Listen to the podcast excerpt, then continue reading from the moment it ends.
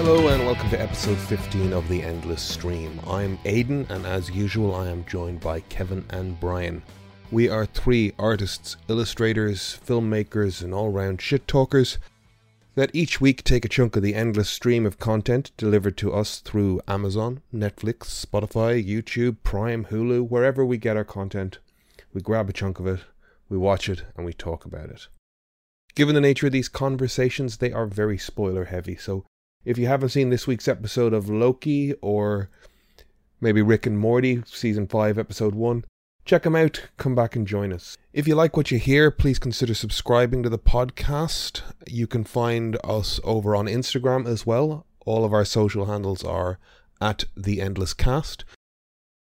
And if you want to suggest something for us to watch, we are the endlesscast at gmail.com. So get in touch with us there if you want to get involved. All of that being said, let's jump into the conversation. We have the usual rundown of trailers. We've got Loki. We got new Rick and Morty, um, and I watched a couple of movies. Is there is there anything you guys want to bring up at the top of the show? Can we get a contentment check, Kevin? Uh, are you still content? Um, I was thinking about this this morning, uh, and I think, despite the haters and the people who don't want me to be happy or content, um, yes, I'm still content. Maybe a little less enthusiastic about it this week, but I'm still very much content. Um, I stopped smoking, which is great. How how many days in? Um, oh, this is my third day Cool. with no with no cigarettes or anything like that. And how are you feeling? Is there any tension Grand, or grand. No, anxiety or No. nope. Not a not an ounce. Not a thing. and did you I was pretty ex- what did you do? Just cold turkey or what what cold What- turkey. Yeah, but I'm not doing anything else. But uh, I listened to Allen Carr. Not not the Alan Carr who's on t- Channel Four. I didn't catch but that. Alan Carr who's uh, Yeah, I didn't catch that. else. could you do that again? The no. internet the That's internet my Alan dropped Carr impression. Oh, Could you do it sorry. again? Why? I don't know if I can listen to him telling me not to smoking. I listen to loads of reasons, but just that's just I don't know if he'd be. I think actually they should do Alan Carr, read by Alan Carr. Well, tonight's bad for you. I remember, like, I've I've never been a smoker, but I do remember there was a, a hot minute where Allen Carr stopped smoking, or stopped smoking by Allen Carr, or now's the time to quit smoking by Allen Carr. Um, was a kind of pop cultural moment amongst the smokers. So what's what's the deal with it? What it's a book? I, I listened to the audiobook, um, to be honest, and it's basically just tells you how kind of just earth utterly pointless the whole thing is. You know, he literally just tells you how you're like you're addicted to nicotine. Uh, you know, you you're you have an addiction basically, and it's it's destructive, and it like it doesn't enhance experiences. It takes away from experiences. You shouldn't envy the smoker when you're quitting. You should be pity the smoker when you're quitting. He says like, oh, people would be like, oh, well, I'm not gonna live forever, and then he would like, yeah, true. Like, oh, you could get hit by a bus tomorrow, and it's just like, well, you're not. Are you, are you actively walking around trying to get hit by a bus? Like, you know, so you know, we all we all like uh, look both ways before we cross the road, uh, and like every cigarette you take, um, you know, it could be it could be their one. Okay, so it, it's literally what? It's just a, a a man presenting well articulated reason. It's kind of like neuro linguistic programming, a little bit. Yes, what Brian said. But I also was thinking the same. Go on. as Brian.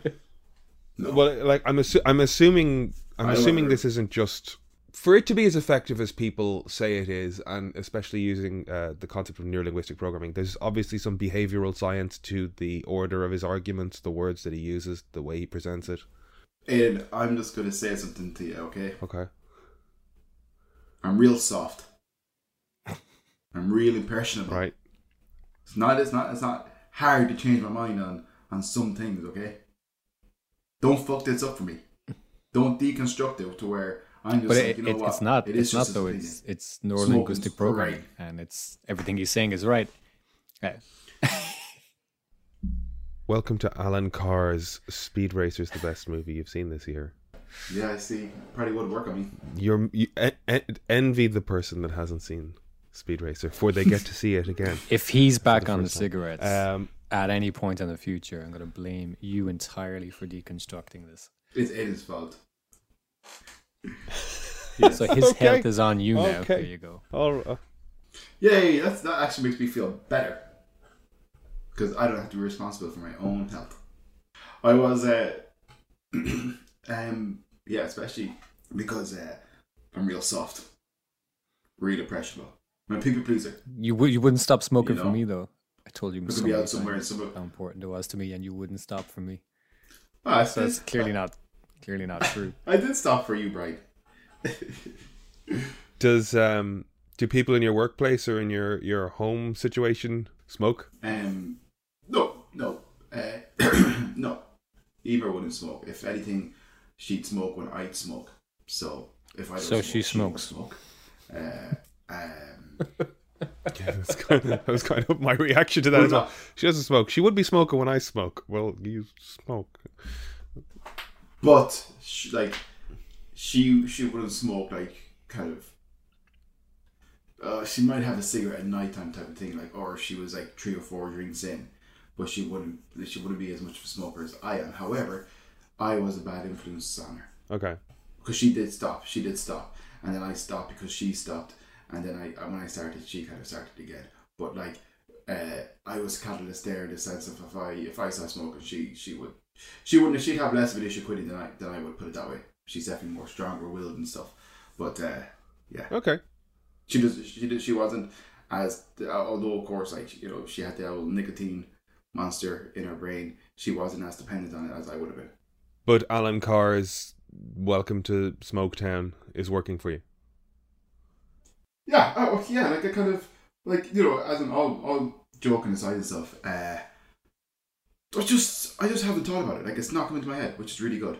It's like it's like uh, obviously the book uh, you know kind of presents itself a certain way. I think the book just kind of validated a would validate a lot of your insecurities of like I don't know if I can do it. Well, That- a, a lot of it as well is reasons this kind of idea stop, that it's you know what I mean? hard to quit, and it's put out there by tobacco companies because they don't want you to quit.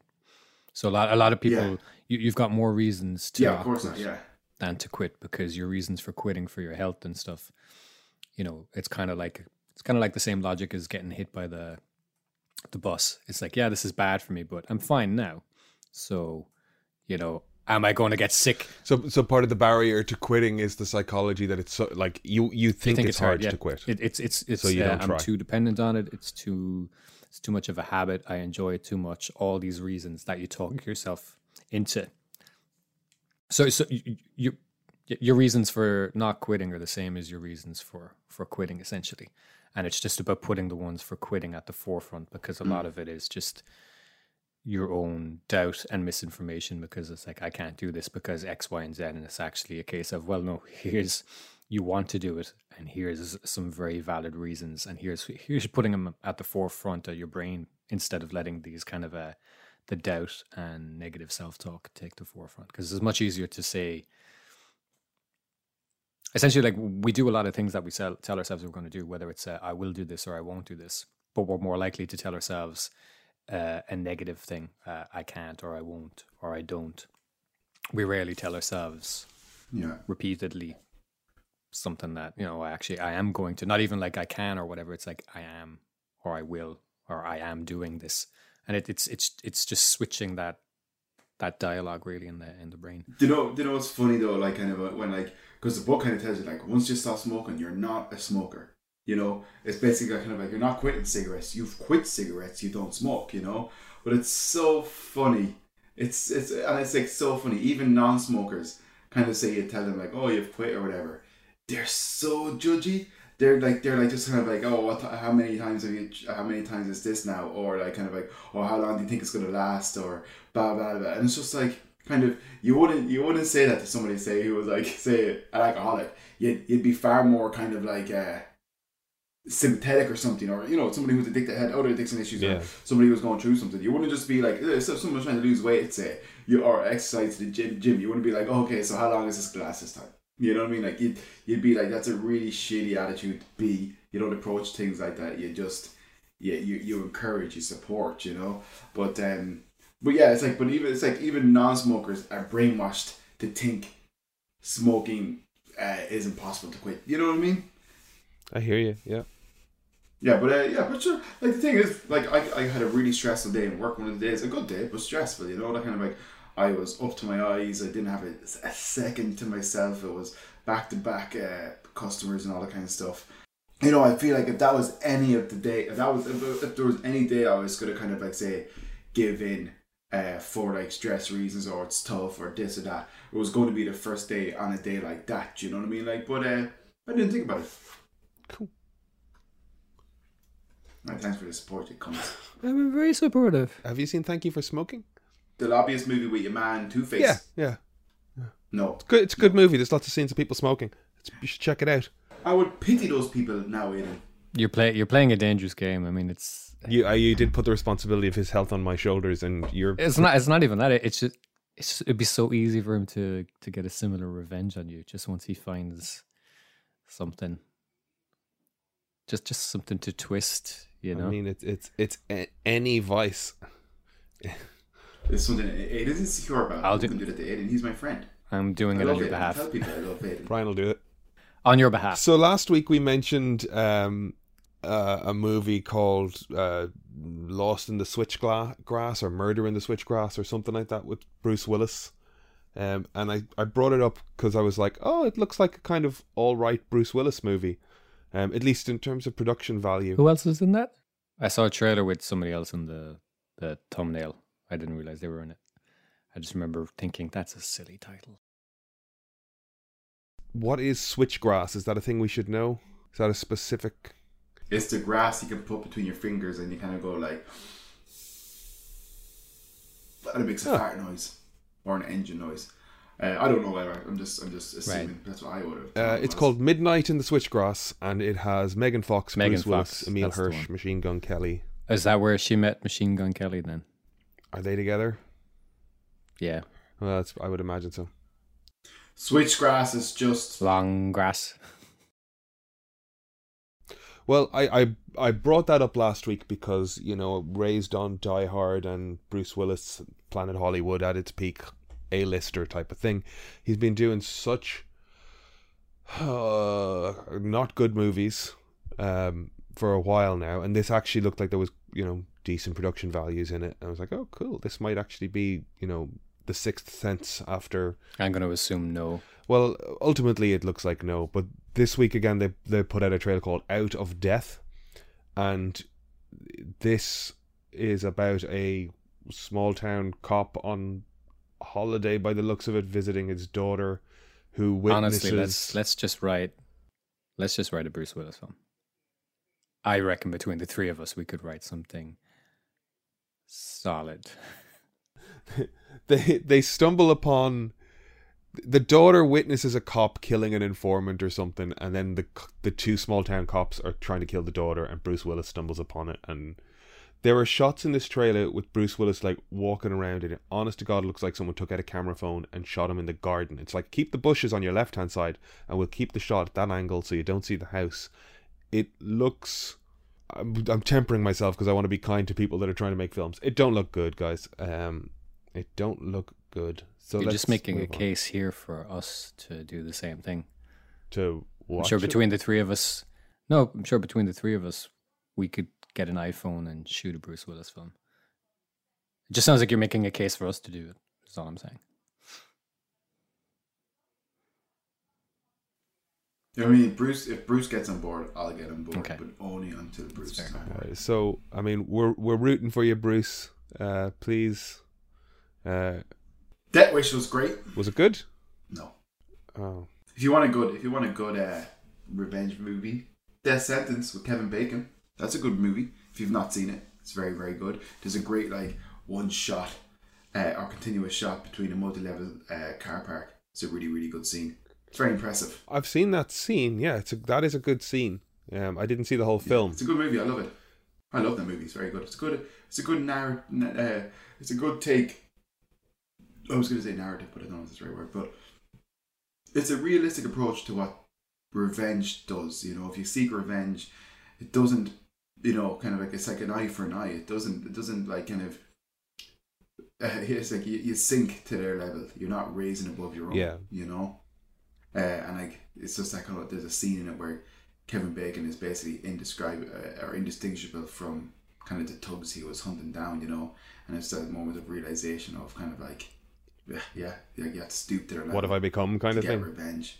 Yeah, it's just, it's a good movie. It's a good it's a good take on that kind of on the revenge thing. And, the, and I'm not going to say the reality of it because it's ridiculous. It's a movie, but you know what I mean. Like kind of in the terms of just the psychology of it. That like yeah, It's the like, same director as Aquaman and one of the Fast and Furious films, isn't it? James Wan. He did Saw, and then he did Aquaman, and he did one of the Fast and Furious films, I think. The Saw movies have never ever appealed to me. I can't deal with that fucking just torture. I think the first one was decent, but I think it just ran away with itself. Yeah, the the first one is is not as bad. I mean, they they wanted people to think it was much gorier and more violent than it actually was. That was part of the marketing. It was a kind of simple concept that was executed pretty well, and then they they got very very silly and nonsensical. God, I remember an ex girlfriend. I'm pretty sure it was Saw. If, if I remember correct, I'm pretty sure it was Saw.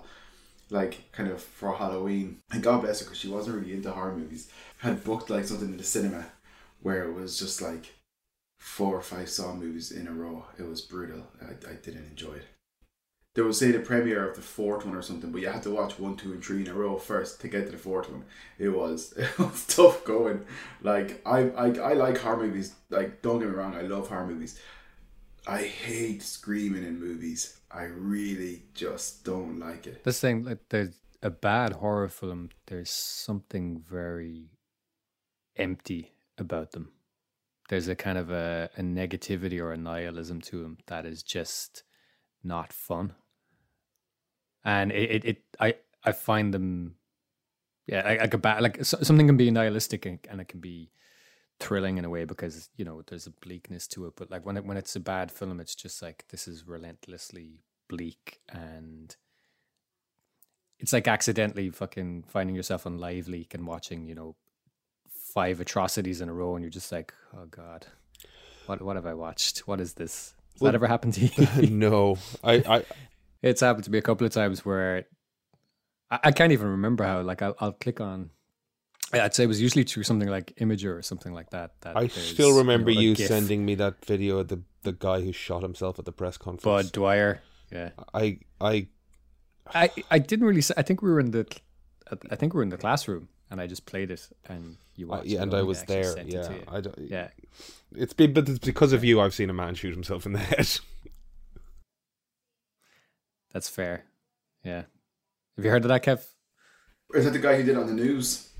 I I think it's happened a couple of times, but yeah, there was a politician, and he was caught embezzling um, money, I think, and he was holding a press conference or Was- making a, was a he statement caught about or it. Basically, accused? I think he still denied it. Maybe I'm wrong on that. I, yeah, I think yeah, he wasn't even caught necessarily. Um, he was just kind of accused, and yeah, he brought an envelope with him that people assumed he was, you know, his statement was in there, but he had a gun, and he shot himself on air.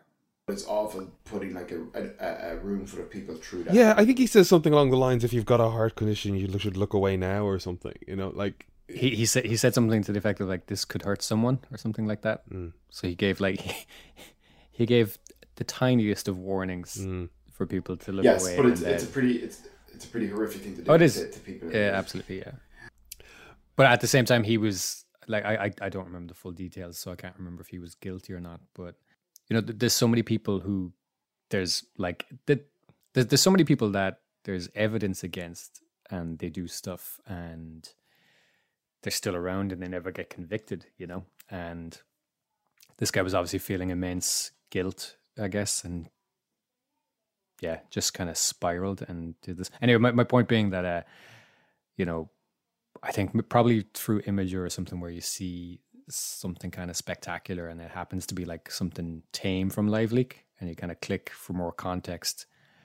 And then before you know it, you've watched five videos of just something. Anyway, what I mean is it, it's that same hollow, empty feeling when you watch bad horror movies when it's just about the spectacle of the the violence committed on a person.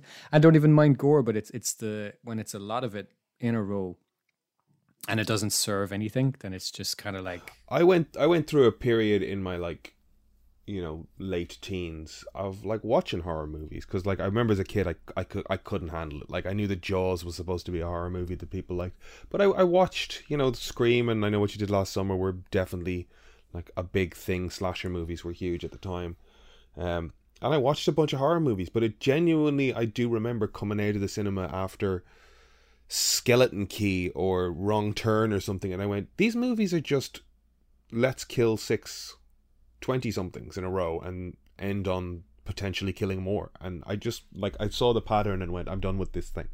I don't need to watch this anymore. Now, of course, there'll always be an outlier film made by some genius that's like redefined. I, I does a think great it, job of it. I think I'm it's kind of the same way though. If you were to watch like the entire Transformers franchise in a row, it would leave you with the same empty feeling.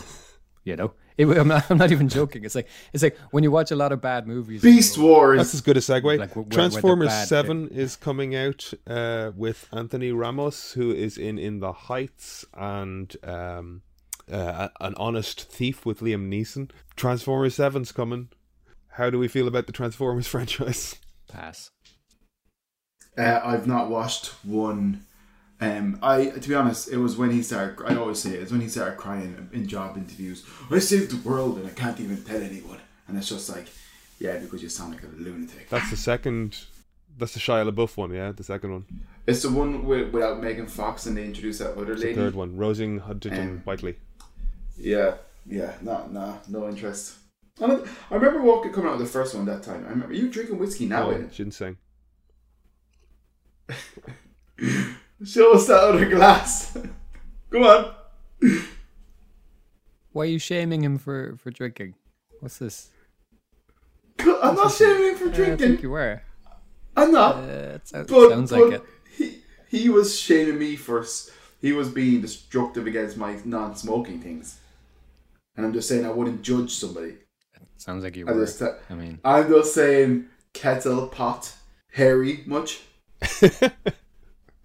So, We're both hairy. um, Rosie Huntington Whiteley. Um, I remember seeing the first one, loved it. Came out of it kind of thinking that was really, really great at the time in the cinema. I loved it. I thought it was such a fun experience. But outside of that, then not watched again, not being really interested in it much, you know. But I didn't enjoy the first one I saw initially because it was just, I guess, it was just fun to see big, massive live action kind of transformers. I'll never forget seeing the animated film for the first time and just it blowing my mind on so many levels, like the soundtrack and just various things. I've zero interest in a Transformers movie at this point. Like, you know, I think I think Beast Wars is literally just there to kind of get me into it now at this stage. I wasn't even a fan of those to be honest. Like, I, I, by the time they came out, I had lost interest in them completely. Um, You didn't watch Beast Wars? no, I love Beast Wars. Yeah, Beast Wars was kind of um it was an early days CG animated show as well, you know. So there was the sort of curiosity of a cartoon that looked that way, you know, the CG of it all, like kind of post This- reboot. Do you remember reboot? Reboot, yeah, not love reboot. Uh, but I just I think the I was a perfect child, molded There's to love everything so many toys of everything. better properties with giant robots that haven't been Okay, tarnished by that- that, that- haven't been tarnished by the Michael Bay of it all. You know, Okay, so so say one though that isn't some kind of say anime. Say say one that's kind of like Transformers is anime. They're all anime. It's a giant robot. They're all anime. Of course, they're all anime. Don't be stupid. Okay. stupid. God, it's really shit on Kevin Day, isn't it? I'm sticking up for you, you prick. you're you're a piece of shit. You're a You're lucky I love real fucking piece of shit. You know that.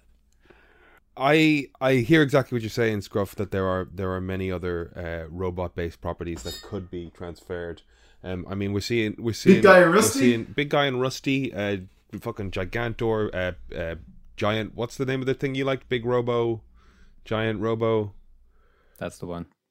Net, Netf- Netflix are doing uh live action Gundam. Yes, which is uh, you know precursed by the animation being put on there now in the next. Yeah, but like that's not going to be made to the same scale as a Transformers movie, unfortunately, and that's kind of annoying. Like give it give it the full treatment, you know. The frustrating thing about a lot of the properties that we talk about is that like while we're sick of them and we're sick of seeing fucking sequels of them, generally we do have a sort of openness and nostalgia or love for the property to various scales eh, between us. You know, I think Brian's got a degree of indifference towards Transformers. There's definitely a narrative there. There's definitely design there. There's definitely stuff in a Transformers world that would make a great Transformers movie. But this fucking franchise is all over the goddamn shop and is as much about showing the American military looking cool as it is about showing a Transformer it's just a fucked up franchise, and you want, you know, I always go to the Kevin Feige or the the um, Jon Favreau of it all, somebody who knows, loves, and has a solid idea of the property, given the control to make it the way it kind of should be made, rather than whatever fucking ripped out of their head on Monster. And I think that's what's happening with the Gundam movie. To be honest, as far as I know, it's uh, Jonathan Vogt Roberts. Is mm. directing oh, that, oh, cool. I think, or okay. producing it at least. And he's a big, he's a big anime. Yeah, he's been fan. floating around that so, and Metal Gear for ages as well. Yeah, yeah. So you know. Yeah, but we're always seeing these like anime live action things, and it's like, like Attila. What was that one I watched? Attila Warrior Angel right? Alita. Akita. Alita. Oh my god, I hated that movie. And when I realized it was part one, I was very, very upset. I don't think it's a bad movie, thank, to be honest. Thank God it was in the cinema, so no one could see my tears. I, I, I think um, there's so much in it that is good. The fact that it doesn't work is frustrating. There's like there's great stuff in it, but there's like there's great stuff in it, but there's stuff that's like clearly part. It's of a solid movie. It's a solid, like average. You know, has more good than bad in it. I think. To be fair, Oof. I think so. I no. no. um, it's another speed racer for me, boys. It does have the sort of like Eragon, Avatar: Last Airbender, and Alita thing where it's like clearly setting up sequels that are never going to happen, even though there's Dragonheart had like four sequels. I like Dragonheart, but I, I was going to ask, what what property though would you like to see get like a live action revival? Because Beast Wars is kind of essentially getting I think Beast Wars is literally just trying to get people back on board with Transformers, and it's going for that generation. But they acknowledged that the Bumblebee movie changed the tone, was a cleaner, clearer, better version of a Transformers movie. And I, oh, I definitely remember afterwards somebody in the fucking production end of it going, "We hear what you're saying, we see what you what you like about this, and we're just going to get the Michael Bay of it all back onto this and bring it in line with the rest of the franchise." I'm like, that's not what anybody wanted. So funny. What would you like to see? Like, would you like a reboot of reboot? They did that. Yeah. It's on Netflix. Yeah. It's about kids that can travel into computers in a very Tron way. There's a reboot series on Netflix. No. No. No, okay. it's there. It's there. Yeah, They've got to protect the, um, the mainframe. They do. Seriously. Yeah, no, okay. So what would you like to see? You're saying like a reboot or or No, not reboot. What? Not robot property, is that it? Not necessarily robot properties. Like kind of well, robot you could say with our nineties property. In terms of like stuff we would have watched, they're obviously None bringing back Beast Wars. None of them. No. I'd like see Phantom ninety nine. There's nothing I miss. You'd like to see what? Phantom ninety nine. Is that the guy in the purple suit? Yeah. Okay, I know what you're saying there. I think it's twenty forty nine. Um, it's it's a weird number. I, I like that Phantom as well. I think that would be a cool thing to see. But like they made. I never watched. I never watched Aeon Flux, but I feel it was the same animation people as Aeon Flux. Yes, pretty sure it was. Yeah. Yeah, and that Men in Black cartoon. Peter Chung. Oh, I love Men in Black cartoon. That was brilliant. But um, yes, uh, that Phantom that could be a great show. Like a, a live action Phantom. Mm. Yeah, the the yeah. Phantom's a character I like a lot. Um, I like that movie with Billy Zane and Catherine Zeta-Jones, Kristy Swanson. Um, I like they made. I think there is an Italian version because Italy is big into that character.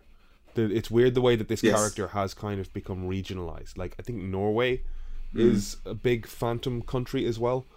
They made a live action. There is a like you can look at it, a modern Phantom movie there, but I hear what you're saying in terms of like a mainstream global yeah. race kind of thing.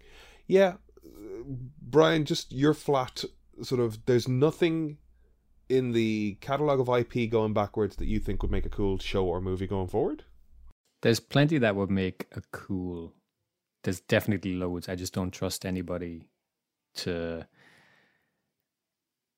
I just don't trust if if, if it gets greenlit that it. Right, if Avi Arad was going to do it, I just don't trust that if anything is going to get greenlit, What's that it's going to be greenlit for the right reasons. Okay. And Well, You know. let's assume then, like, let's assume then that like everything is on the table. Everyone's greenlighting fucking everything. Eventually, someone's going to convince some producer that it's a good idea to make. it. Like Polly Pocket just got fucking greenlit, right? It's going to be made. Let's take the approach of like, you're the guy making the Bruce Willis movie. If you wanted to make something for the right reasons from all the IP in the past, what would you want to make? I'd make a Street Fighter movie. Okay, Cool. that's a good shout. It'd be Star Wars meets the MCU. You've got Shadow Law. Are you both drinking whiskey? You've got Sha- Shadow Law as Hydra, and Ryu and Ken as Jedi. Guile as Nick Fury.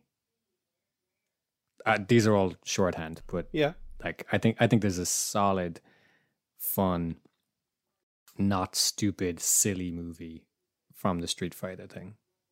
So, do you think movie or do you think series or series of movies? Movie. one one movie because it's tough to pull that you- many characters together in You don't need that many. okay just keep it limited. You need, you need, you know, M Bison. I, I would. He wouldn't go by M Bison. He'd be, he'd be Vega. Change the name to Vega because it's got to, you got to remove the, the earthly part of the character. He's a very Emperor Darth Vader type. Where does Bruce Willis fit into this? I don't know if you know that, but he's not M Bison. He's Vega originally, and and He's Balrog originally. no Vega with the claw is Balrog. Oh, M Bison. Uh, M Bison is Vega, so his name is Okay. more reference to like the star, stars and stuff like that. But yeah, so change him from M Bison to Vega, make him a kind of a Vader Emperor type figure mm-hmm, mm-hmm. in control of a Hydra type Army. organization, and Guile is your whether you want to be you know Nick Fury or Cap, but he's kind of aware of what's happening. And Ryu and Ken are your kind of you know, I guess Jedi in the sense that they're an opposing force. Like so, it's something that doesn't really come across unless you've been following the games and stuff. But M Bison, he's got this psychic energy effectively that he's he's you know it's why he is where he is and he's he's been destroyed and he's been reincarnated in like cloned bodies multiple times, kind of like the Emperor as well, I guess. Um, and then You're telling me you're telling me there's an overarching storyline to the Street Fighter games. kind of yeah, yeah. It's it's a bit it's a bit nonsensical, but there's but there's a solid, like I said, there's a solid Premise action comic movie Yeah. to be made from that. Like I said, I I w- I wouldn't trust anybody to. to well i mean you see get it as you right, describe it you know like they made a fucking hames of it but 1993 94 john-claude van damme is the leader of an organization trying to take down shadow law run by mike m bison i don't know how Ryu and ken get involved in it i can't remember It's that very stupid. kylie It's minogue is his uh, Cobie Smulders It's stupid. It's stupid. I think she's Cammy. yeah she's she's Cammy, but she's the the Cobie Smulders to his Oh, Nick Fury, if you know what I'm saying. It's a it, it is a terrible movie, and he he did that movie instead of doing something else. I can't remember. Van Damme. He was off. Yeah, he was offered a big movie at the time, but he did Street Fighter instead. Yeah, I hear what you're saying. Street Fighter. It, it's there's so many of these things that are like, for us anyway, or for our generation. There's there's there's weight there, and we we want to see something cool come of it. But um, let's see what happens. I, I, what would I- you pick? I don't mean as well to make it real world. I mean like lean into the the comic aspects of it. You know, Mm, as a way to pull that off. yeah. I think the Toxic Crusader would be a good property, especially as people are more uh, no, conscious of. Not don't do it the the horrible bloody um, gross. the way actual they way that it. it. Hang hang on, they are bringing it back though, aren't they? I think Troma are making more of it. Yeah. Yeah, they are bringing it back. the the the the there's stuff like that kev that i would i would disagree with you because i think that only works as under budgeted Yeah. nonsense. weirdo films made by the people that originally started making it and love it. The minute you bring in a hired gun to make this weird thing, like they're not from the same mindset or like caring about it the same way. It's it's funny you say hired gun. Mm. I bet you James Gunn would do something like that. He's he's definitely a, like he's a He's worked for Troma, I think. yeah he's a He he's worked for Troma Yeah, yeah. guy. That's where he got to start. Yeah. Yeah. Hence the fucking tentacles and slime in his films. I mentioned uh, Avi Arad. Power Rangers, right? I Power Rangers, everything. He was a producer on the Marvel com- uh, Marvel stuff for years. Is he Power Well, Rangers? I- Or am I thinking of Saban? Haim Saban. Um, I'm not sure. Avi Arad, I'm pretty sure. Avi, I I could be wrong. I thought for years that he invented air hockey, sold his idea for air hockey, and then bought into Marvel Entertainment and became a producer. Say nothing. Uh, Don't acknowledge it. Just move on. Just leave enough pause to edit and just move on. Yeah, Avi Arad. He invented air hockey. Maybe I'm wrong. Let's let's move on. There was a new trailer for Shang Chi this week. The, I think uh, the visuals and the fighting in it, like obviously it's trailers show you that, like you know, condensed best bits, most fun, blah blah blah. But it looks great. And uh, remember we were kind of saying like, oh, we were thinking it's Abomination, but uh, it, it, it's subtitles on the video says Abomination. Cool. It's definitely Abomination. It's just, I Yeah. think he's fighting Wong. Yeah, Who's Wong then? he's Doctor Strange's ally in. uh Where are they from? Kamar-Taj, is it? Kamar-Taj. I'm getting it mixed up with Kunlun. He definitely looks like a monk of Kamar-Taj. Anyway, he's doing the sling ring circles, the the throw up the shield there. So that's definitely that. It's just whether or not it's Wong. It'd be cool. It'd be a nice cameo, nice building everything into each other. Yeah, because the way the way it looks like in the trailer, it's just like I'm not ready for this. And, oh, you are, and then it's like him getting his ass kicked. But that's not necessarily him at all. You know, as in like, they could be completely different scenes essentially. Yeah, it, it's a different like the last trailer we saw was a pretty sort of comic, you know, fish out of water. Um, his friends don't know who he is, kind of take on the the story. This one leaned into the serious sort of like kung fu, um, fight film of it. Um, so just showing us that the film hits on both tones. And the two big things for me anyway were there's a dragon there that either looks like Fin Fang Foom or um, the dragon of sort of Kunlun, which is the Iron Fist connection. Or Oh yes, um, and secondly, I'd say it's Fing Fan Foom. secondly, uh, the abomination is clearly fighting uh, a monk of Kamar-Taj, whether or not that's Wong. Those are the two takeaways from the trailer for me. The only reason I don't think it's Fin Fang Foom is he looks fuzzy, you know, like a furry dragon, like in Neverending Story. Fin Fang Foom is very reptilian. Yeah, but they might have updated it to fit in line with The Chin- more Chinese the- the mythology and Eastern- aesthetic. Yeah. Yes, Because it, it, it doesn't make sense for him to be called Fin Fang Foom and to be reptilian. Yeah. You know? And he's very much, I think, an alien in those comics more so than like a dragon. Like he's walking around in pants, and he, he's mm-hmm. landed in a spaceship. That's just because 10 they rings. can't show reptile dick, though. I mean, This is true, but I don't think you. Okay. well they can't show any penis in that in that case. that's very true. yeah, like they, they, right, they all wear pants. They could probably show reptile dick, though. That's the thing. they probably well they could, but sure. They can show a Yeah, dog's isn't it? dick, so why not reptile dick? Can they? Is it Do they? necessary? Have they? Of course, they show reptile or dog dick. Yeah, dogs have willies, and they can show them on film. Yeah, I watched Homer Bound there recently. There was some penis in it. But there you go. Hashtag show me reptile dick. Hashtag Wang Chi. That's insulting. I'm gonna say it's. I'm gonna. I'm gonna. I'm gonna go on record and say it's definitely Fing Fan Foom. It has to be. well, there's there's scenes in the trailer that like show much larger scale, sort of almost mythical battles with big sort of mythological kind of battle-y beasts around the place, like lion, guardian lion type thing. Yes, I saw that. The food. I think it's a food dog. Food dog is a, a guardian of of like uh, Eastern temples and stuff. More. I think they're more. I don't. I, I don't want to. I don't want to be ignorant, but I think it. I think it is more kind of like uh, Chinese as opposed to say Japanese or something. There- Chinese, uh, It's Korean, the guardian that lions. kind of thing. Mm. Yes, food dogs. Yeah. Uh, so Brian, then you were saying you looked at the Snake Eyes trailer and you were drawing some comparisons. I just want to say one thing about Abomination because I just watched obviously the Hulk and Go on.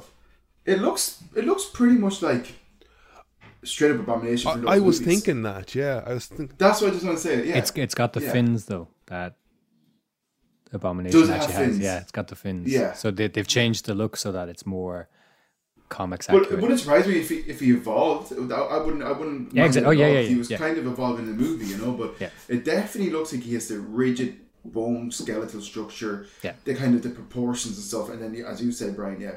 Well, I didn't notice the fins, but I, I felt like they were go, go- they were kind of going off of the the previous in, in Well, like, interpretation. Thunderbolt Ross has like quietly crept his way through the Marvel Cinematic Universe. Like he's kept sort of You know, like the Nor- Norton's. Hulk is pretty much story wise canonical. is in the MCU. Yeah. Yeah. Mm, mm, Yeah. mm. So Which I'm fine with, you know. yeah. So, uh, to follow that logic, next time we see Mark Ruffalo, I want to see a little Brazilian Jiu Jitsu kick in, right? Um, Snake Eyes trailer, Brian, did you have any thoughts? Snake eyes watching you. So much so much better than I expected it to be. This is a third G.I. Joe movie. Um yeah, I was kind of surprised, you know, kind of some similarities to Shang-Chi being that there's an element of this, you know, sprawling criminal enterprise that a character is kind of being brought from the outside into.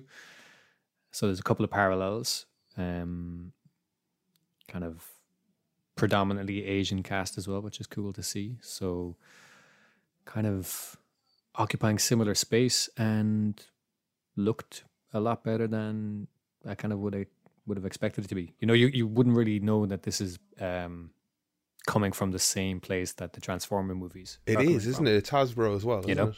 It's Hasbro, yeah. So uh, I was kind of impressed. Yeah. Um, maybe it's because my expectations were so low. I don't know if it'll actually be any good or not. But the newest trailer, I was, I kind of thought, you know, I found myself, you know, if I kind of compare it to a Fast Nine trailer where I'm looking at it going, God, I hate these films and they're dumb. and I They're- hate they're- that we, I hate, I hate that we pretend that they're more than they are because they're dumb. It's like if this was if if this movie was called Triple X instead of Fast Nine, no one would be watching it.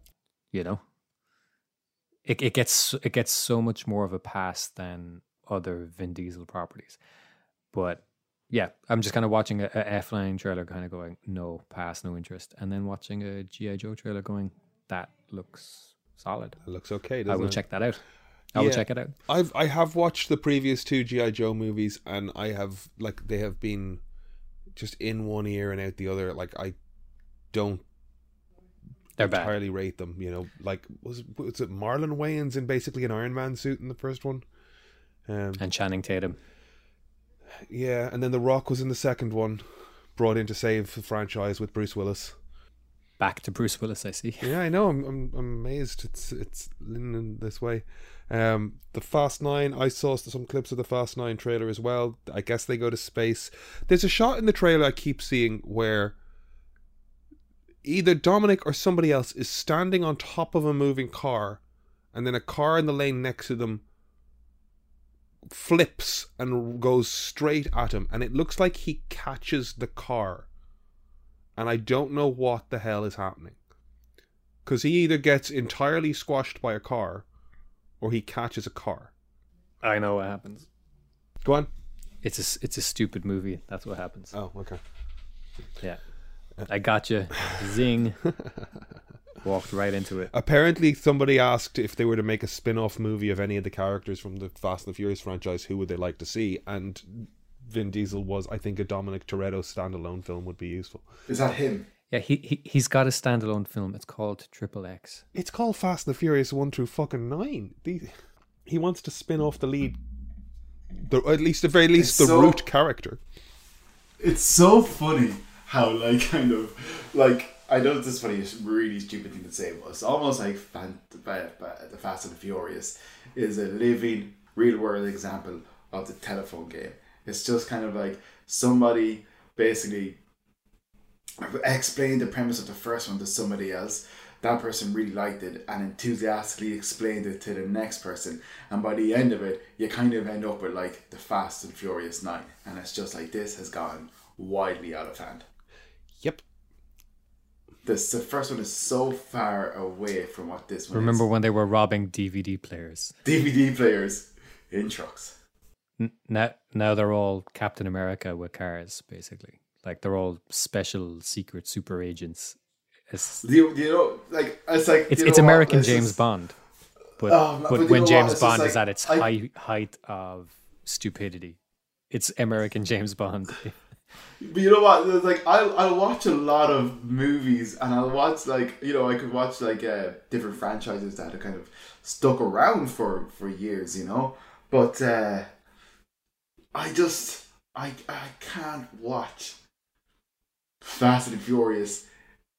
Like you know, you like, if I see, I just no, I just can't. It's just not. It's like there's nothing there for me. And as much as I like silly movies, action movies, and turning my brain off, it's just because just because of what it is and where it came from. It's just like what is For this? next week, let's watch Hobbs and Shaw. no, Okay, Kevin and I will watch Hobbs and Shaw. I did think of a movie that we could watch the other day. Oh, Brian will watch Adam Driver's Annette. It, it did so well at Cannes. what about Man Thing from like 2009? Giant sized man thing. Have you watched it? No, I haven't. I just remember that comic book cover from the fucking 70s being just the biggest penis illusion I've ever seen. Snake Eyes, Snake Eyes. So The Snake Eyes out. no, I'm just saying, what trailer did we have lined up after Snake? Oh, I see what you're saying. Suicide Squad. Garbage. I'll go see it. I'll go see it. I'll go see it. I I'm will see it. Yeah, I, I'll I, go see it. we talked about Suicide I- Squad before. I don't like Gunn. I don't like his sensibility. He's those unearthed Twitter jokes. He might not make those type of jokes anymore, but that's still his sensibility. It's yeah. he's still that person. He's he's. I don't like his, His- taste. I don't like, Like his, his humor has basically, Yeah. although that stuff was problematic, say, or is problematic now, his humor has changed and grown, but it's only changed and grown within that kind of sensibility. Yeah, he exactly. He, it's the same jokes, but it's just you know what he what he can get away with. You know. What he can get away with. Yeah. Yeah. Peacemaker Um, just sums that up perfectly. Like that, that that line about the butthole, and I know. Yeah. it's just That's a that's the second. That's see. That's the second kind of like uh, joke that the peacemaker kind of makes like that, and I just feel like kind of it's going to be a lot of that, and it's going to be exhausting after five minutes. I've got great stamina for buttholes. I will watch. You see what I mean? I it's wa- exactly that type of thing. It's exhausting. did he it's say that was that Aiden said that? Aiden said that, Yeah, it is. Um, and I've had um, I've had it up to here with it. he is drunk though. To be fair, He is drunk. That's true. he is drunk.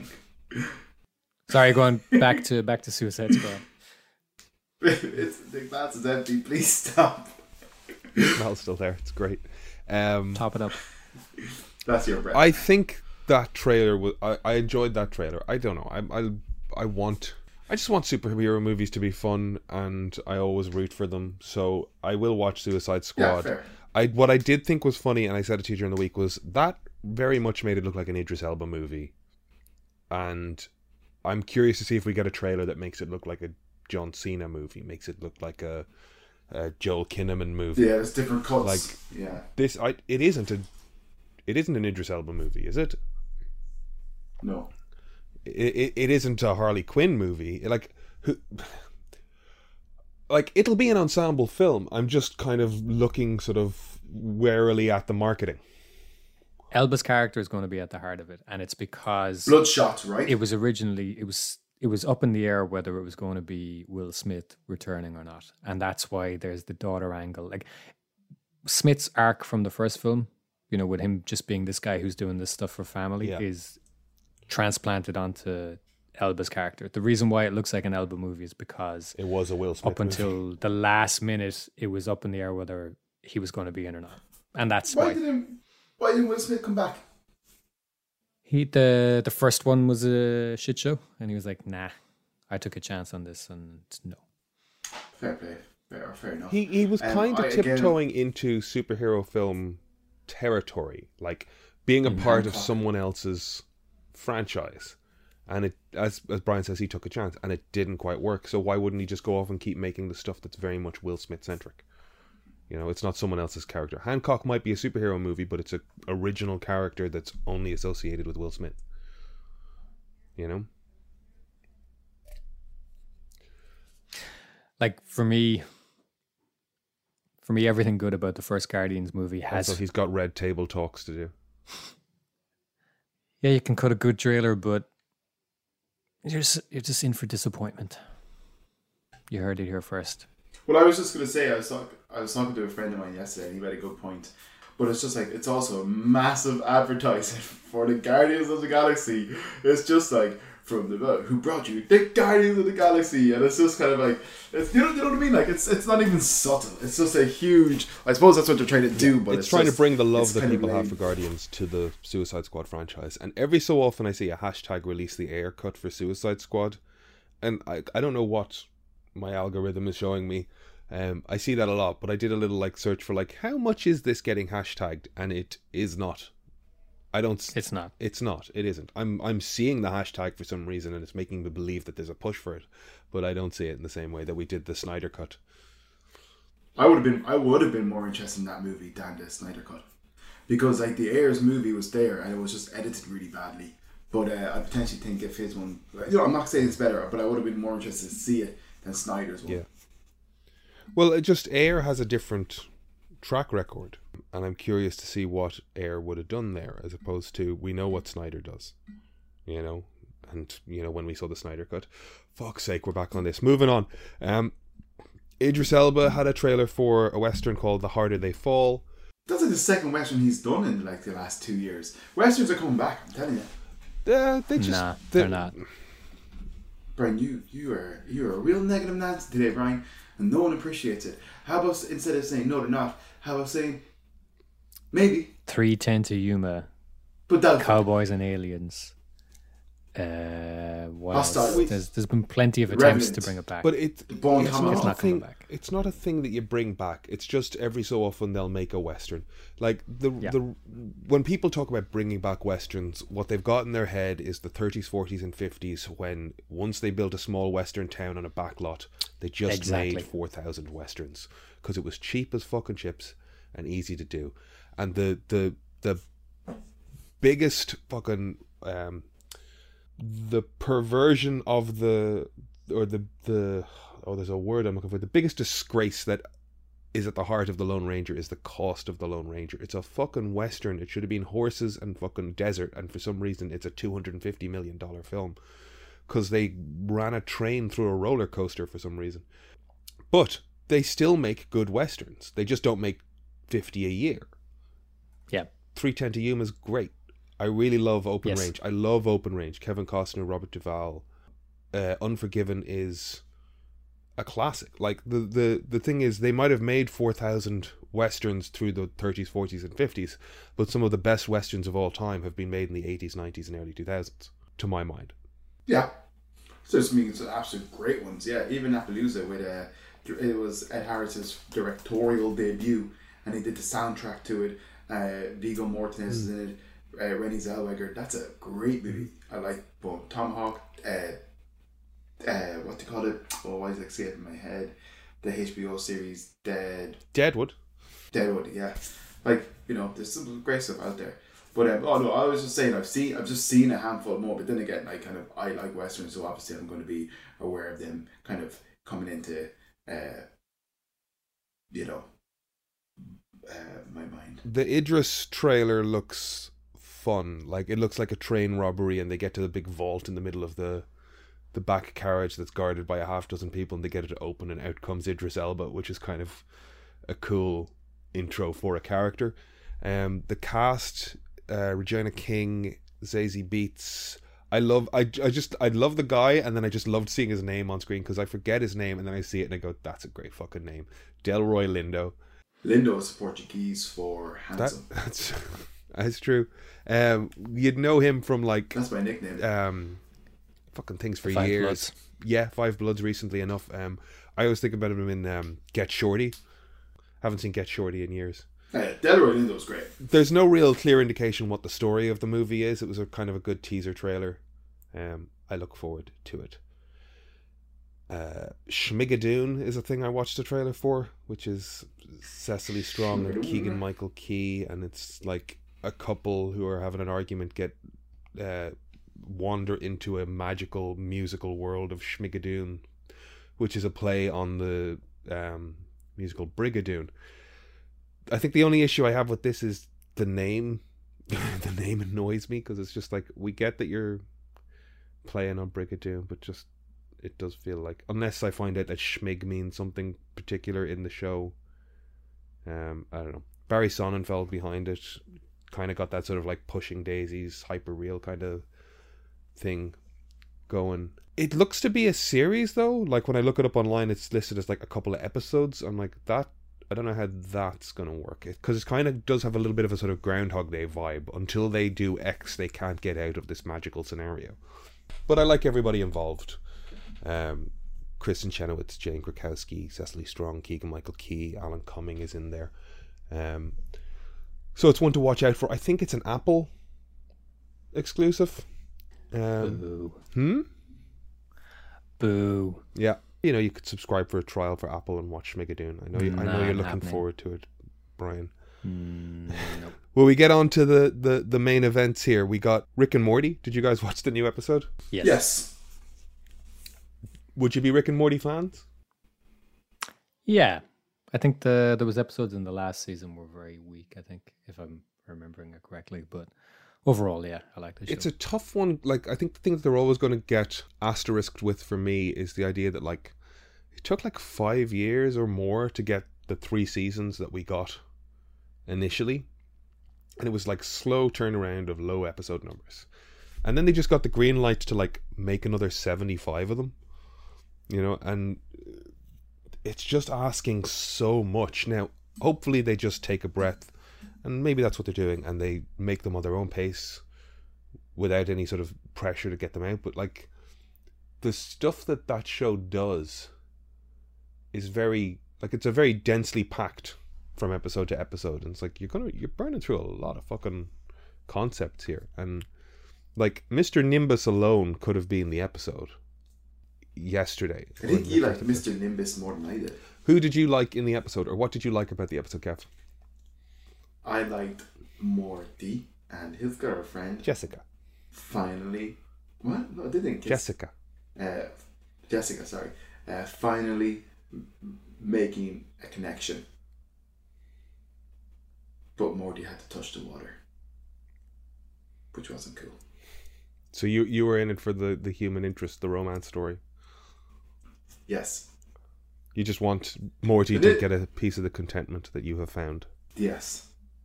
Uh, uh, it's good to see Beth and Jerry are, are, are, you know, making progress in their relationship.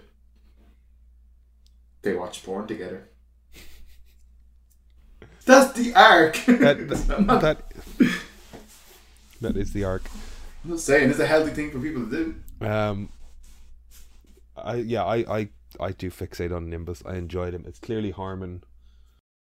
It's ju- it is just from an animation standpoint. I always always always watch this show from a perspective of like how many backgrounds, how many character designs, how many rigs, how many props, yeah. how much additional uh, assets are moving on screen.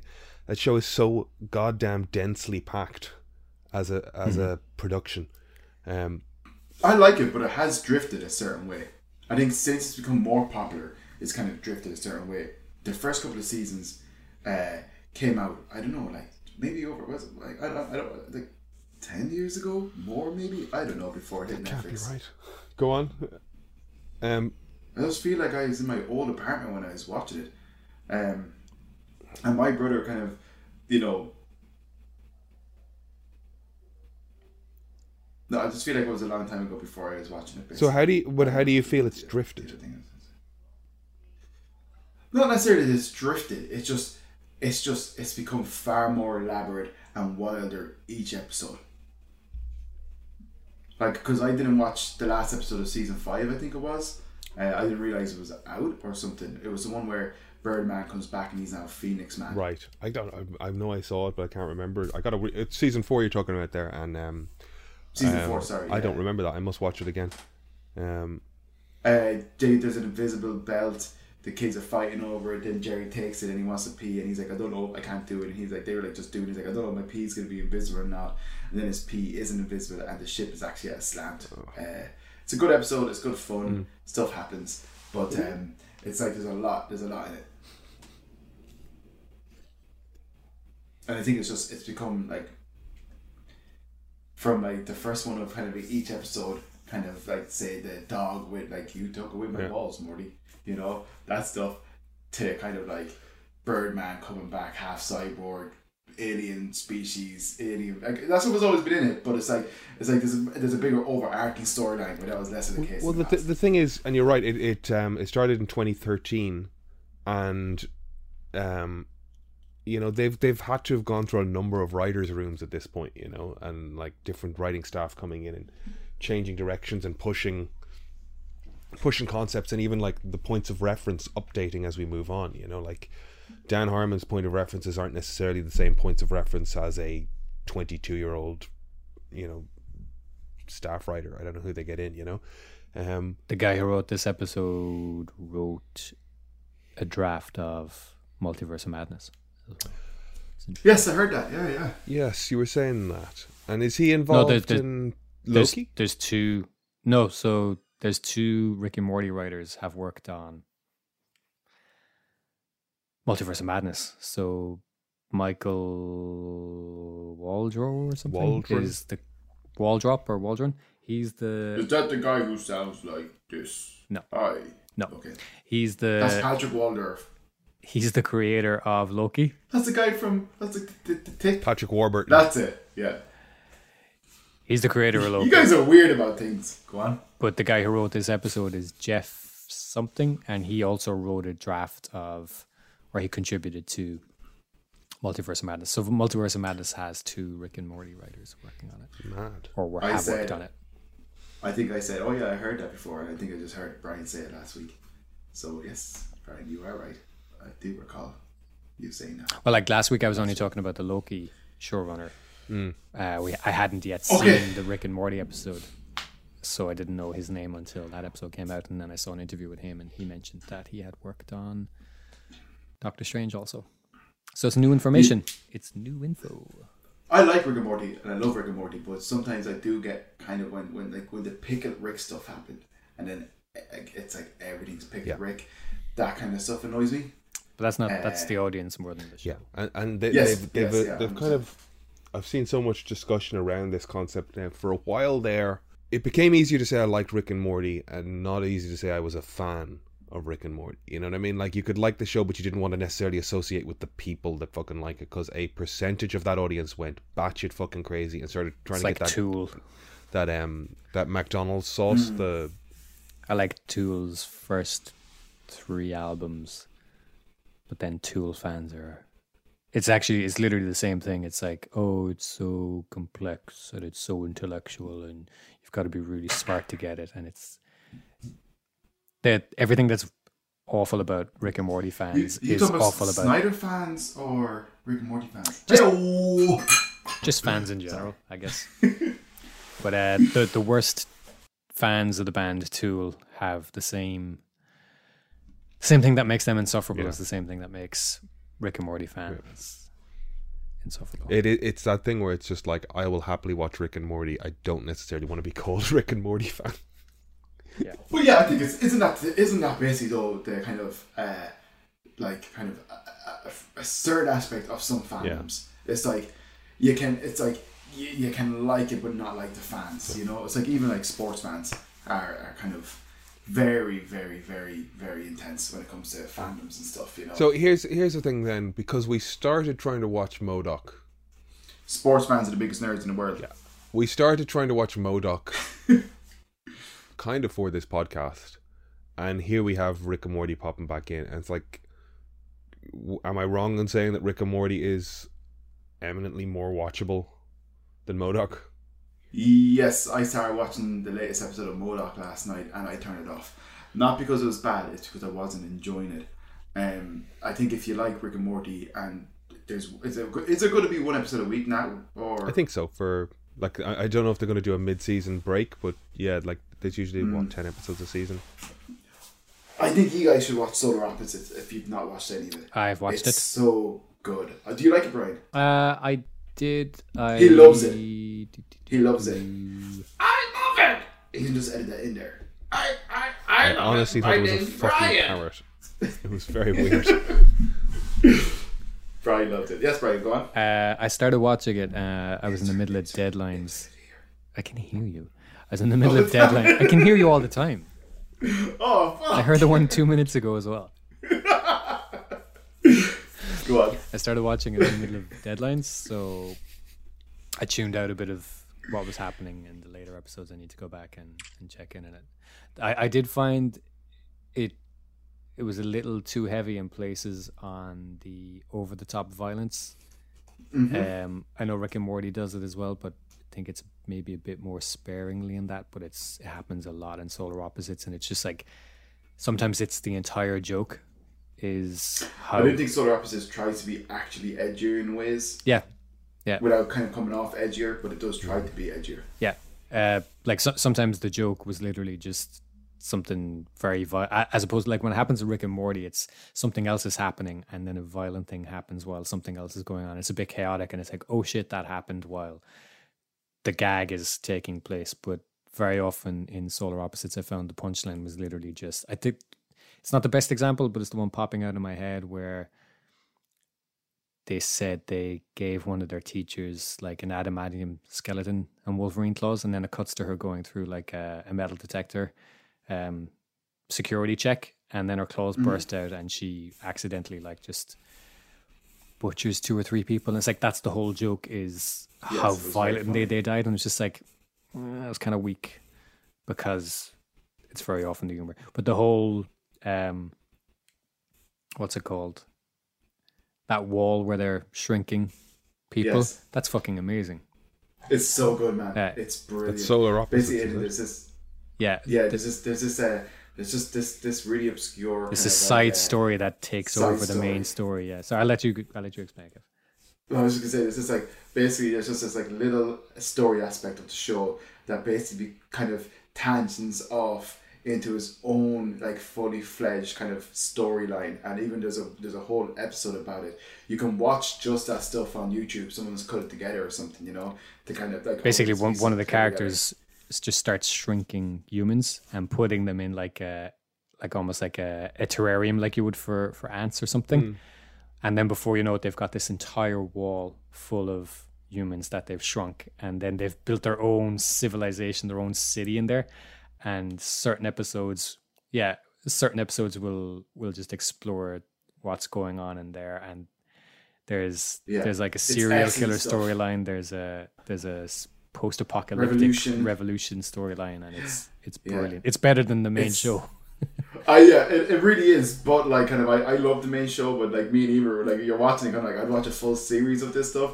But the fact that it's just sprinkled through this, Yeah. this is like the kind of like, it's just like I can't believe they did it in a sense. You know, I, I think so it, it started as a It's joke, brilliant. and then they just got into it. And Yeah. I, I think I don't think it would work if it was the main show. Is the thing, because the, it it it's just it's just a parody of movie genres and tropes. So like if it was a whole twenty minutes of that, I was like, yeah, I, I get it. But when they sprinkle it in, it's it's fun to kind of cut back to. It's but it, It's like the it's, it's like the cop guy, you know, was a writer on Bones or something. He wrote like one or two episodes. It's just it's very very good. Basically, like the little fella for in, in the show, whatever for whatever reason he feels validated, he shrinks people down because he doesn't like them, and then he just puts them in in, in his like ant box or whatever. But uh, he um he could literally be just like uh you know, in a queue and somebody could be talking on his phone loud behind him and he'd just be like, God, what an asshole, and he shrink them down. Like, he, he, he starts off like trying to get only assholes, but then it's just anybody that kind of inconveniences him or, or, or, or uh, annoys him in any way, even slightly, you know, he's awful. It's very, it's very, very funny. it's on Disney Plus. So Okay, I'll check it out. Check it out, Like yeah. it's something that I keep rolling past and going, oh, there's that thing that's a bit like, like it, it has that look of like Final Space as well, like just a mm. Yeah. similar I art can't watch style. Final Space. Like I've got a I mate hate who Final keeps Space. telling me to watch oh, Final Oh, Space. man. I hate it. I've tried so many times, I just can't watch it. Awful. Okay. It, it, it, And there's one re- of the people's in it called Kevin. I love that name. it really does try to kind of have, have the same humor as Rick and Morty. Like Solar Opposites is very much Rick and Morty. Mm. It's it's But it's one of the creators. yeah, it's Dan Harmon. Yeah. It, it- No, I think it's the other fella, Justin. Oh, sorry. Yeah, no, sorry. It's Justin Roiland. Yeah, yeah. It's Roiland and somebody else. Yeah, sorry. Um. Yeah, but Final Space. Jesus Christ, I hate that show. I hate Final Space. See, but now I, I need to watch Final Space so that I can comment on its No. awfulness. No, I don't. Just watch Sol- just watch Solar Opposites, and then just it's- tell it's everybody fun. Final Space is bad, Okay. and it won't matter.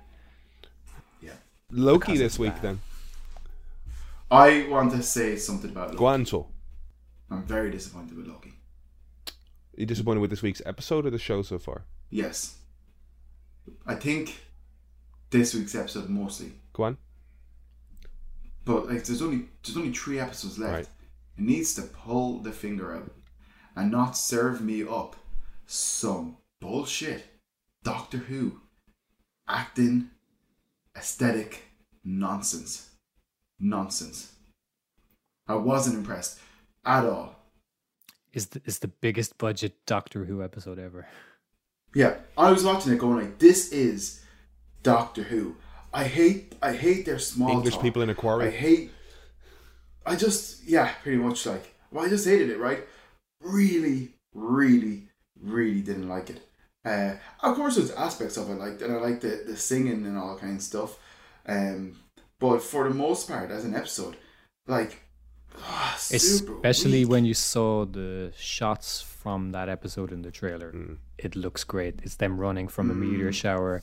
It it really kind of nice color palette and stuff. It's like, oh, I can't wait to see what that episode's about. And then when you watch it, it's like, oh, they're going to catch a train. So Cool. defend it. So to defend it, do we need to? I mean, our reaction to it or your reaction to it is absolutely valid, but maybe we need to wait and see it in context of the whole piece before we write it off. Like it might be. I I'm op- yeah like um, when I say I'm open to that I mean like kind of obviously it doesn't matter what my opinion is but I mean yes I I won't say like at the moment I really dislike Mm. it but if it if it kind of if it's something that kind of binds the next tree and is fine or whatever uh I, I can kind of you know I'll be okay with it to whatever degree but it just I let it slide but it's just So it opened with a scene where Sylvie is talking to Agent C twenty or whatever her name is um, in a bar, and the the scene kind of resets a couple of times, and we get the sense that oh, okay, she's she's deceiving this person through an illusionary state to get information out of her. I really liked that setup. I thought that's great to see the way that she works. But that meant then the moment she got her hands on Loki in that cabin, I went, everything from this point forward is illusion, then, is it? Am I wrong? that was definitely that definitely went through my head. Mm. I don't know.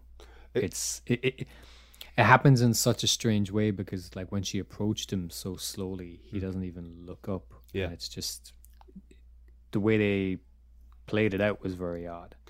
So I don't know. Because even even as they address her power set later, they talk about having to stay close to him, having to create a, an illusion that he feels in control of, or the person feels in control of. And there's people have made a thing of the shot where he catches the skyscraper and throws it back and saves him because I've got this, and he turns around and catches it. We've never seen Loki be that powerful.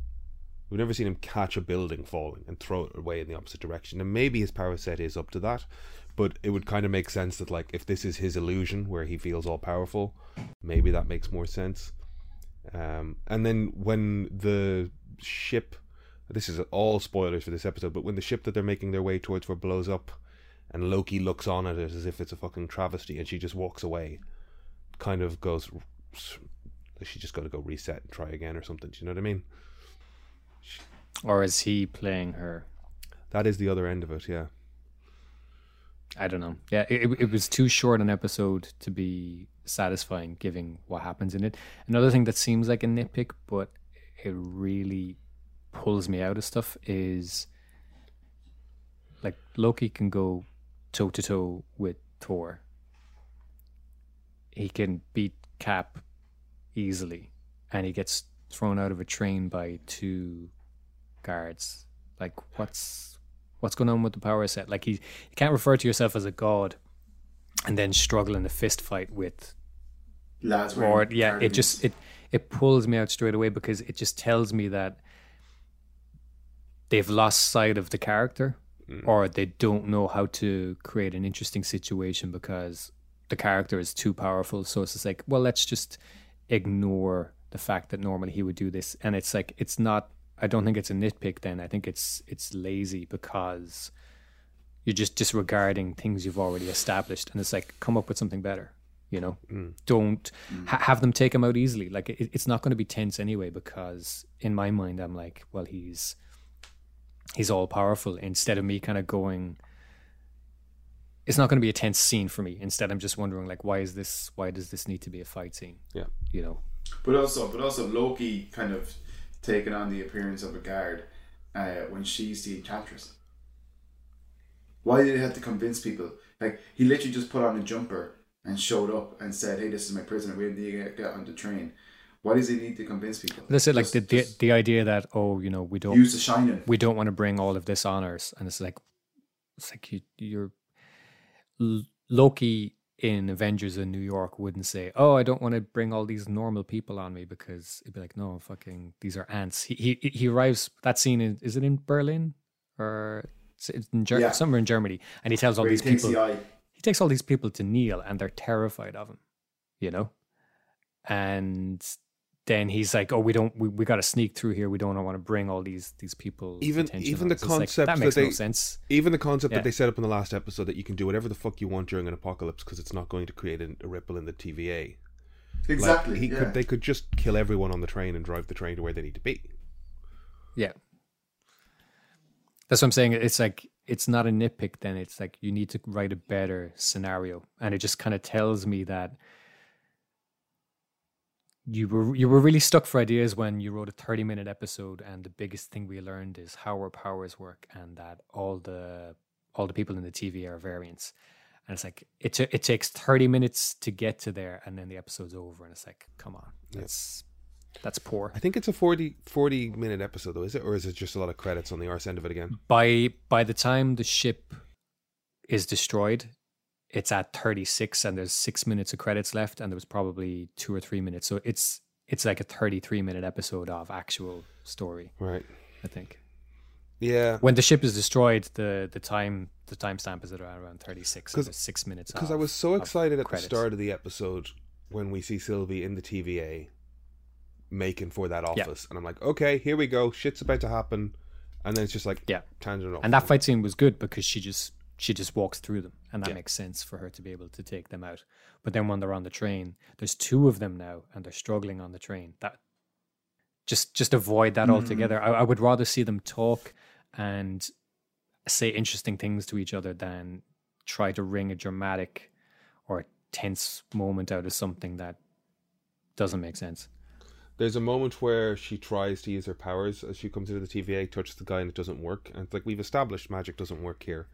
She has a relationship with the TVA, whether or not. yeah she should know that She should know that. Yeah, that that was about reminding the audience that magic doesn't work there, which is annoying, just simply because. Yeah. Just fucking get on. with because it. um, she knows so much about them that she she's been there before. This isn't her first. well, time there's the there's there's a suggestion, Guarantee. or there's I don't know. One of the guesses as to what's coming is you know she was a TVA agent because everyone that was an agent was a variant originally. So Mhm. she was an agent and came to came to or got her memories back and probably yeah. um, decided to rail against it. Hey, Miss Minutes is one of the time gods, right? Or she's an AI that established the story of the timekeepers. Yeah, Yeah, I mean th- th- this this friendly cutesy wootsy cartoon is going to prove to be something way more significant. Mhm. Let's Is let's um, just say these things as if they're facts, and that way we'll sound fucking like fucking soothsayers when we are right, and then if we're wrong, people or will idiots. forget it. Well, it- there's obviously no. It's no. the Nostradamus thing. If you just keep saying shit, some of it's going to hit. But there's obviously no um, actual TVA. The timekeepers don't really exist because she kept on asking her how many guards protect the timekeeper, and I was just like mm, she couldn't answer because no guards protect the timekeeper. No guards that they know of, and the time the, the, the timekeeper is actually the lady who is in charge of Mobius. I think so. Um, well, her And or some some of this is completely in Loki's I s- head. I still think it's- Kang because that character is so important to Kang's storyline that why bring her in at all and why cast Jonathan Majors if you're not gonna have them line up at some point. Richard E. Grant wasn't in this episode, was he? He was not. Didn't we say he was in the next And, uh, four episodes though? If yeah, but if you take IMDb now, it says he's in three episodes. You can't So- you can't go by IMDb for for episode count and stuff like that. All we know is that he's in it. I wouldn't be surprised if it's just one episode. I wasn't really familiar with the actor playing uh, the Enchantress, uh, Sophia Di Martino. She's been in Holby and and uh, Heartbeat, uh, but to list a few of her movies, because I was looking into it the other day, she's in A Great Night Out, Friday Night Dinner, A Royal Night Out, Draw On Sweet Night, and Boss Bitch Fight Challenge. Given that most of what we've seen has been Wilson and Hiddleston, I don't think she has the same presence. I found it kind of weak. I, I, I saw a lot of people disagreeing and saying they, they thought she was great. I I, really enjoyed I found her. she was quite weak. I went the other way. I, I I thought she was very good. I liked her. Wait, you like Doctor Who though? You like Doctor Who? That was Doctor Who energy. Lads in fucking cardigans in the in a Big quarry Doc energy. with a purple tint over it. Big Doc energy. Not into it. Not into that. That just me me me me me talking. I like talking, but not the Not the listening that kind part. of talking. Not the listening part. Not at all. Not the listening part, right? You're right. He gets me. I I liked her. I thought she was very good. There's lots of like little fucking nitpicks in this episode. Again, it, again though, it like picking at the narrative. It's another episode where there's not too much to fucking pick at. They got on a train. They were trying to get from A to B. I was gonna say I wouldn't pick on it too much. It's just the Doctor Who. Eh, man, I really just oh, felt so blah about this episode. It's the worst viewing experience I think I've had of these shows so far. And I really want like I really like Loki, and I love. I think he's possibly like the most entertaining. uh, You know, aspects of it like some of the most entertaining stuff of these Disney Plus series so far. But this was by far the most lowest. See, I was I was really enjoying it just up until it fucking ended, and I was like, well, that's just a really Yeah. just that gave us nothing. You know, I I liked you love Doctor. I liked the setting. I liked the. I mean, we could have got to the train a little quicker. I thought that run through the falling building was cool. I loved the moment where he caught the building and threw it away. Even if I'm trying to, you know, explain it as part of like a fantasy or an illusion that's designed to make him think he's in control.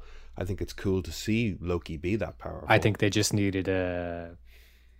Yeah, I think it was just more about the scene needing an extra action beat. And it's like, what could he do here? It's like, ah, he could throw a throw a building up, maybe. we we kind of said the last week's episode was fine and we all enjoyed it and it was fine and stuff but there was nothing to really kind of to get stuck into too much you know and then with this week's episode kind of we're saying not enough happened and like is this show aside- eh, eh, with the exception of the first episode is this show struggling a bit or do you think there's going to be a big payoff is it all going to come together and we're going to be like you know what retrospectively it's really really good I think I'm shaking shaking my head because I think we're seeing the level that this show operates. I think it's going to be a good six episodes of this level. I'm enjoying it. I just wish a bit more. There was a bit more payoff in this episode, but I'm not like I don't know. I'm not wildly overwhelmed each time. Like I think we could be. I think we could be booting through this stuff a bit quicker. You know, um, Fair like enough. it did, did it need to be six episodes? Could it be a movie? I think it could be a movie. You know, I think it could be a cool movie chasing a serial killer. The the references to Seven we've made in the past, or other serial killer type pursuit movies. You know, we can do that in two Mhm. hours. You don't need what what's six by forty minutes. Six fours is 20, 240. Plus four sixes. Um, I don't. I don't think we're going to see anything ludicrous or magical or a change in tone or payoff. I, I think they've established a world. The music is good. The set direction is good. The performances are generally good. We're not getting huge payoffs episode to episode, but I think it'll be a good piece. They've said they've said episode four and five are big changes. I like Brian's pitch uh, of the kind of not the case of the week thing, but the seven aspect and all that kind of stuff. I like that stuff. I like that. I thought it was. I thought there was going to be. I know this probably sounds a bit ridiculous. I honestly God thought it was going to be more like, oh, like who is the variant and like like kind of building building her up more as a real formidable foe. Like She know. has been Um, kind of deflated, like since since we Yeah. saw her. It's like, and now it's a okay. They really have. Yeah. Because I was really hoping for her to be better than the Flag Smashers, which wouldn't be difficult, but you know, better than uh, Agatha, uh, which which would be great. You know what I mean? Like, because Agatha was, I, I I liked Agatha, you know, um, but I just thought I just wanted, I really thought, I really thought like here it- this is this is the badass Loki. I- I You know, watched- Loki's kind of been a bit of a spoiled brat, but this is a badass Loki, and it just hasn't paid off. Sorry, Brian. I watched the first two episodes again, and um, I was actually going to like capture it and send it to you because that moment when it cuts to the the apocalypse in 2050 on Earth is it's such a brilliant cut. It's so atmospheric. It's so dramatic. It's superb. That that going into like then- the shot of him walking into the rainstorm, and uh, people keep pointing out the sort of like you've got a thunder brilliant. lightning storm and a guy whose brother is the lightning god. You know, looking up to see, you know, is my brother there? You know, like it Yeah. is a nice character moment. the the way the way the music's synced up with the it's it's just it's a brilliant brilliant moment. Like I I I know I said last week how much I liked it and I watched it again before the new episode. I was like Jesus like it, it just it really gets me. It's fantastic. And then the end of the episode yeah towards the end like her the reveal that it's Lady Loki or Sylvie. And she says like this isn't about you. And she kind of walks up to the camera and she says this isn't about you. It's it falls so flat for me and it would have been better to kind of keep them hooded still and have him follow her through the portal and kind of not not know what's going on and keep the mystery because I don't think she looks great in the costume. That this she, she doesn't look comfortable. They've honestly taken a character that was kind of built up as this unstoppable force and reduced her to an Yeah. underpowered Loki. She doesn't have the magic skill set. She's Yeah. she's a fist I, fighter. I don't think the actress has the gravitas kind of needed. It, it just I, I I can think of so many actresses who Again, I, I like her. I just don't think they're doing that character in a way that we want. We wanted somebody that was just like on fucking top of everything. We wanted the Ferris Bueller of Loki's. the, the the first thing that's come into my head is the actress playing Irene Adler in Sherlock. You know what, Brian? I was going to say the exact same thing in the in the Benedict Cumberbatch That's one. actually a great shout. Yeah. She's in complete control of that situation. Yeah. I was I was going to say the exact same him, the exact same. She is brutal. She's brilliant. I don't even like that actress because she played that role so fucking good. like she's so good. She owns that scene where he meets her for the first time. It's brilliant. In the, in the aquarium or something, or no, I think No, it, in her it's like when he, bedroom, That was she- intense or stuff. living in her bedroom, just yeah, and she's oh yes, yeah, yeah. Gives him It's nothing brilliant. to read, completely distracts him, completely yeah, disorients him. and she she eats up that scene, and like Cumberbatch is he's got a lot of presence, and she matches him so so well. But and it's funny you said that because I was thinking the exact same thing that she would have been great. And I, like I said, I'm not even a big fan of that actor because they played that role, that part, Yeah. like so well, like so well. You know, I, I- think it needs somebody with that kind of that kind of presence. And like I said, when she walks up to the camera, pulls down her hood, and she's like she sneers, "This isn't about you." And there's something just she she she doesn't. It's not the best line reading, and her expression when she does it, it just it it completely robs the moment of for me. It robbed the moment of of the kind of tension it was supposed to have. But like I said, I think she's great in the scene. I think she's great in the scenes out of costume. You know Mm. uh, but she just doesn't work for me. And I, I think it kind of like I think as well, given that they established this mysterious variant in episode one and two, and it's like, who is this? Like, like what's happening here? And it just kind of it falls flat for me. And and also true, true, no fault of the actor. You know, true, no fault of the actor. Basically, um, She's doing the version of the character that was written and put in front of her, and they decided she'd be good at doing. She's doing a good job at what she's been asked to do. It's just us looking at it, going, "You've set up this badass version of this character, and you're not Well, exactly, letting us yeah. have her." and and they've taken away her edge too early. Yeah. too early. You know, I, I even thought it was weird that Loki was divulging so much information, and I was just like, is this him tr- manipulating her, or is this her manipulating him? Because I just don't trust either one of them in this in the sense that like they're both gods of mischief, you know. So it's very hard to, to call who's doing what, you know. Yeah. But, that uh, character in her- her- Sherlock is Irene Adler, isn't it? Yeah. It's Lara Pulver, I think her name is. I'm just is I'm just looking at name. cast lists trying to find the name, and it's like, It, it might be the woman, yeah, because he always referred to her as the woman. But he, he, she was Laura, brilliant Laura like, Pulver. Yeah, there you go. Pulver, yeah. I watched her. I watched her in something else, and she was very good in it as well.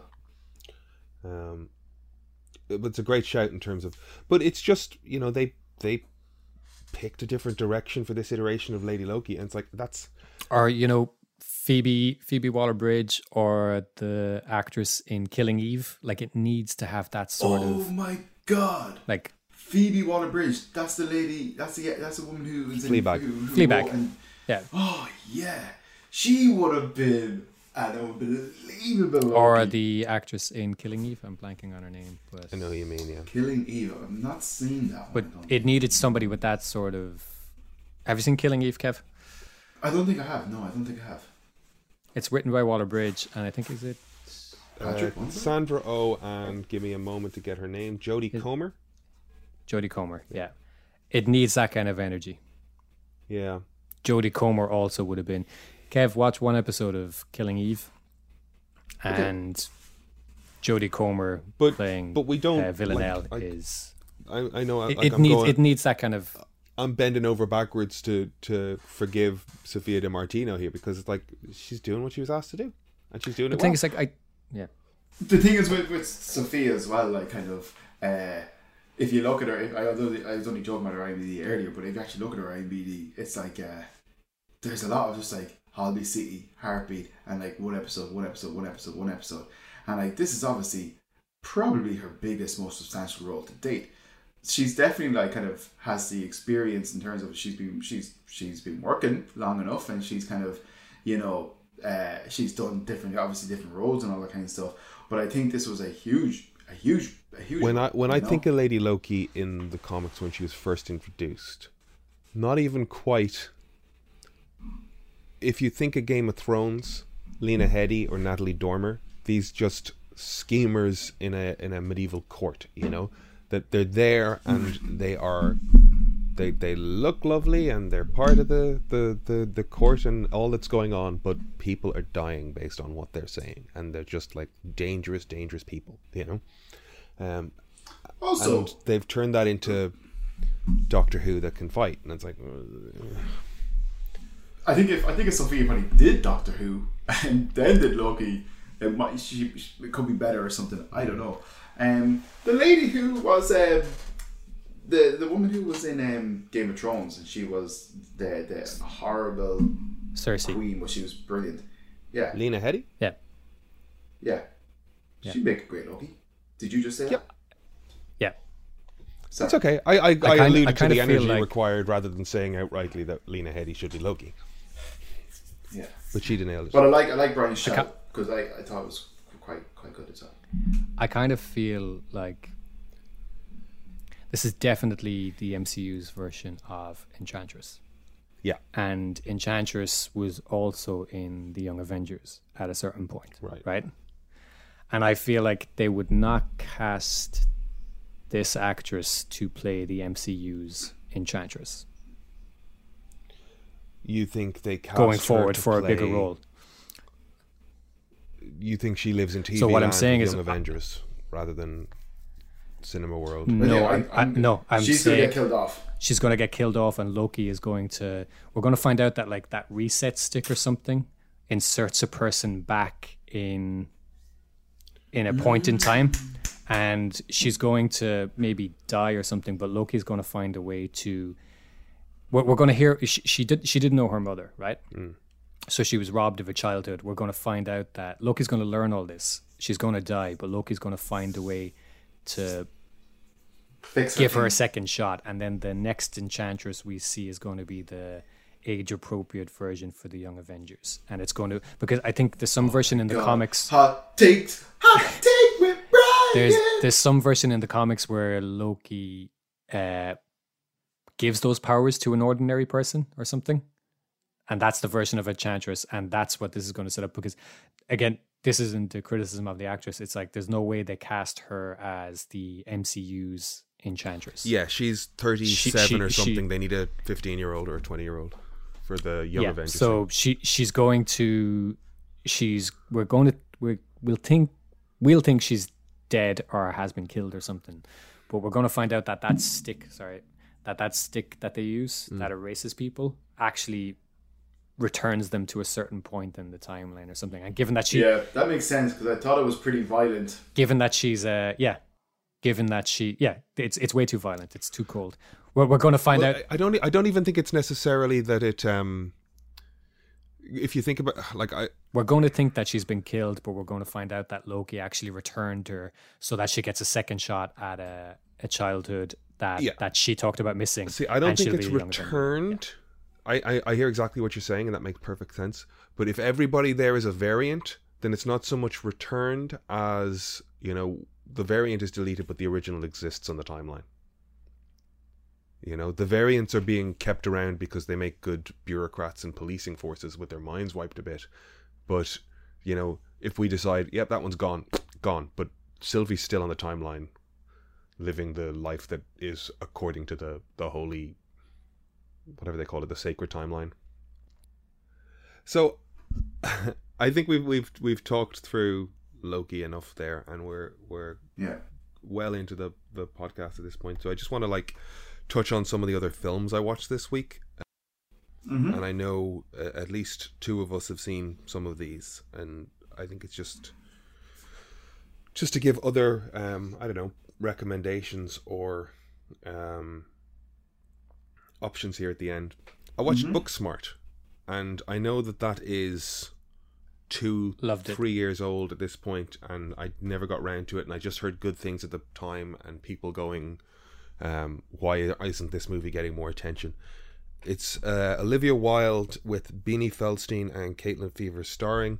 It's kind of super bad energy, end of a school year, uh, teenagers out on a night out, chaos ensuing. I thought it was funnier than Superbad. A hundred percent. I enjoyed it more than I enjoyed Super Bad. They the characters liked each other. You felt their friendship. You felt you felt the sincerity of their pain when there was pain and their joy when there was joy. And I didn't quite get that from, you know, a period blood stain on Jonah Hill's trouser leg. The other thing I wanted to say in there though is there's a character running around through it who's this like chaos thing that is um uh, Gigi is the character. I don't know if you remember her. You don't. Okay. Um, did you enjoy that character? Oh, absolutely, yeah. um, it's Billie Lourd is her name, and that's Carrie Fisher's daughter. I did not know that. The only references or the only point of reference I had for Billie Lourd was like the last two Star Wars movies. They made a point of sticking her in there in like command roles and just going, like you'd see Carrie going, and this is my daughter, and this is my daughter, and it's like okay, I thought it was a sort of nice cameo. And then to watch Booksmart and go, oh, this person is the most fun person in this fucking film. Uh, Billie Lourd, a revelation. There you go. So I want to see her do more stuff. Um, Jason Sudeikis is good fun as always. I don't know who played the other teacher who just like went to the party, but she was cool as well. Um, the fucking, it's worth watching, Kev. If you haven't, it's on Netflix. Everybody Okay. check it out. I think it's just Well, It's- fair. good fun and You're not speed racing me, are you? no, not at all. Uh, I think Okay. like it owes a bunch to kind of the 21 Jump Street super bad world of things just based on how it uses the medium, but they do a great job of it. The other thing, I guess, on my list then, uh, because I've, I've, I've two more films and we'll wrap it up and we'll see if we can engage with you on this. I watched The Edge, which is a 1996 if you look at some websites, 97 if you look at others. It's up on iTunes. I think you can get it on YouTube. It is Lee Tamahori, the director of Once Were Warriors and I think Along Came a Spider and a couple of other things. And Die Another Day. Die Another Day. The Edge, 1997. Lee Tamahori, coming off of Once Were Warriors. I think this is like a year later. Um, script by David Mamet, uh, music by Jerry Goldsmith. Produced by Art Linson, who produced Fight Club. Um, Awesome. So I know this because I read an article from, I think it was from 1998, maybe, in Vanity Fair. And it was an excerpt from Art Linson. I can't remember the name of the book, but it was an excerpt from Art Linson's book about producing. And he had just, I think he had recently produced The Untouchables, was his last big hit, Right. I think. And it was a big hit. Um, and it was this big production. It was Brian De Palma and like the costumes were amazing and it's it's got this David Mamet script and that was his last big hit and he kind of needed another one. Sorry, I've I've derailed this a little bit here, but uh, basically Art Linson wrote a book. Art Linson wrote a book about you know being a producer essentially, and the the excerpt I read is about the Edge and how it came about, and it's fucking brilliant. Um, well, at the time I found it brilliant. I I don't know if I'd find it as entertaining, now, but essentially he had he had written or he had produced The Untouchables. It was a big hit, and he had a couple of films in between that didn't perform as well. And David Mamet, who wrote Glengarry, Glen Ross, and a bunch of other stuff, uh, had written the script for The Untouchables. So he said, you know, I'll contact him and see if he's got anything. And he calls him up, and the conversation literally goes something like, you know, like let's let's do something again. You know, the last thing was a hit, and he's like, "What do you got?" And he's like, "I was thinking about something with a bear, maybe." And that was it. It was literally like he wanted to do something with a bear. And then there's stories like Baldwin was really difficult, Oh, really? and Baldwin had grown a beard because he'd put on a bit of weight, and then he showed up on set with the beard, and they were like. You got to lose the beard. We we don't we, we didn't hire Baldwin with a beard for the movie. We want to see like movie star Baldwin and stuff. And there was just him hiding in the trailer and trying to convince him to to shave the beard and all this stuff. I'll wait, I should look up the name of the book now because it's no point. Do because uh, like it. I'd Um, I'd read that actually, um, yeah. because it, it falls into like the um, If I can find the article from Vanity Fair, because I'm pretty sure I still have it. Uh, I think it's called "What Just Happened." right. dubbed by the Los Angeles Times a breezy anatomy of ritual humiliation. Art Linson's Hollywood memoir. Yeah. Um, he, he- he's he's been around for a long time. He's produced a lot of good films. Um, but yeah, the the excerpt in Vanity Fair from, like I said, I think it was 1998 or 99. Yeah. And so I, w- I would have been, you know, 14 or 15 reading about like, you know, the behind the scenes Chaos. kind of of a producer and and him spilling everything, yeah, and just the kind of chaos of it all. Uh, very entertaining. So that that was, yeah, the Edge had already come out and I hadn't seen it, Yeah. and I didn't really have much interest in seeing it. But then after reading how it came about and everything, I was like, oh, I gotta watch this movie now. So And you watched it. What did you think of it? it's entertaining. Um, it's it's very it's very silly. Uh, there's a lot of David Mamet stuff in there. Like Hopkins' character is ridiculous. Just like you know, like he's got all these soundbite pearls of wisdom Yeah. that are so David Mamet. Yeah. I don't know if anybody knows David Mamet. Uh, check out Glengarry, Glen Ross. It's just a very Sexual perversity in Chicago. soundbitey kind of dialogue and stuff. And yeah, Um, yeah, I mean, he's definitely that sort of like Sorkin world of like snappy chat. You know, um, you can Yeah. you can you, you can identify a Mamet in the same way that you can a Sorkin. He's Yeah. a, he's a little less obvious, but um, it's it's a it's a billionaire that gets lost in the woods with Alec Baldwin, and they get hunted by a bear. And Yeah. I knew that as the premise going in, and I was like, how are they going to do this fucking bear thing though? Like, is it just going to be like shitty glimpses of a bit of a furry prosthetic, or what is it? There's a fucking bear, and I don't know if it's a like a juvenile bear that's not as big a threat because they do that sort of thing with like chimps and stuff. But it is a big ass fucking bear, and they do a great job of putting actors near bears. And I don't know what the human or the the animal rights people would say. I hope that bear was treated well, but I was fucking really impressed by how how much bear on actor action there was. I don't know if you agree it's a silly movie, but it's no, no, yeah, it's it, it's a silly movie, and it's yeah. If you're stuck for something to watch, I would definitely check it out. Especially e- even more so, read the memoir first. Mm. Probably enhance the viewing experience. I would say. Um, I saw it listed next to um, um, who's the guy that wrote? I always forget this. The Princess Bride. Uh, Goldberg, William Gold, Goldberg, is it? William Gold Goldman? Goldman Goldman. Um, so when I was looking to when I was looking to watch The Edge, the thing that came up at the same time was the Ghost in the Darkness. Apparently, you could buy a box set at one point of these two films next to each other, and um, Okay. uh, William Goldman's biography, um, "What Lie Did I Tell You," um, is is a similar thing, and he has an account of making the Ghost in the Darkness or writing the Ghost in the Darkness. Um, I hope I'm thinking of the right thing. Um, hold on, I'll do a little googling. Um, but it's it's similarly like um, you know, just Hollywood horror stories. I think Michael Douglas was a producer on it. Douglas, yeah. Um, Michael, okay, so Michael Douglas was a producer on it, and he talks about how, um, you know, Michael Douglas was the ideal producer. His his notes were perfect, his input was great, he had a great sense of cost, and this, that, and the other, and he gave great feedback on the script. And then he decided he wanted to be in the movie, and suddenly he had thoughts on his character, and then he became actor Douglas, and he was a nightmare. suddenly it was about how he could look good on film, and um, he just said that Douglas's notes just destroyed what had been a kind of cool Quint-esque character, um, Jaws Quint Quint-esque. Um, character who like is this hunter that you know nothing about, and everybody loves him in every draft because he is this mysterious Logan type, even you know the Wolverine thing, the character that is cool because you know next to nothing about him, and suddenly he wanted you know like backstory about his family being Yeah, killed yeah, by him. It's- yeah. it's- like, yeah. Um, but that's a, a book I recommend as well. It's like I think it's What Lie Did I Tell You? Anthony Hopkins, Alec Baldwin, Elle Macpherson's in it as well. Um, Bart the Bear gets a nice shout out as a credit on the end of it. I think it goes on a little too long. It, it definitely feels like there's a mammoth interpersonal relationship drama thing that was written first and then they stuck a bear in it and even though the bear kind of took over the movie they still felt like they needed to do the relationship thing at the end of it and it's like you, Oh, you- it was it was Bear first. Oh, it was Bear if first? Going by the memoir, going by the memoir, it was Bear first. well, it it it does a great job of like. I don't know. I, I just think it's great. I love the sweeping shots of the mountains with the the airplane.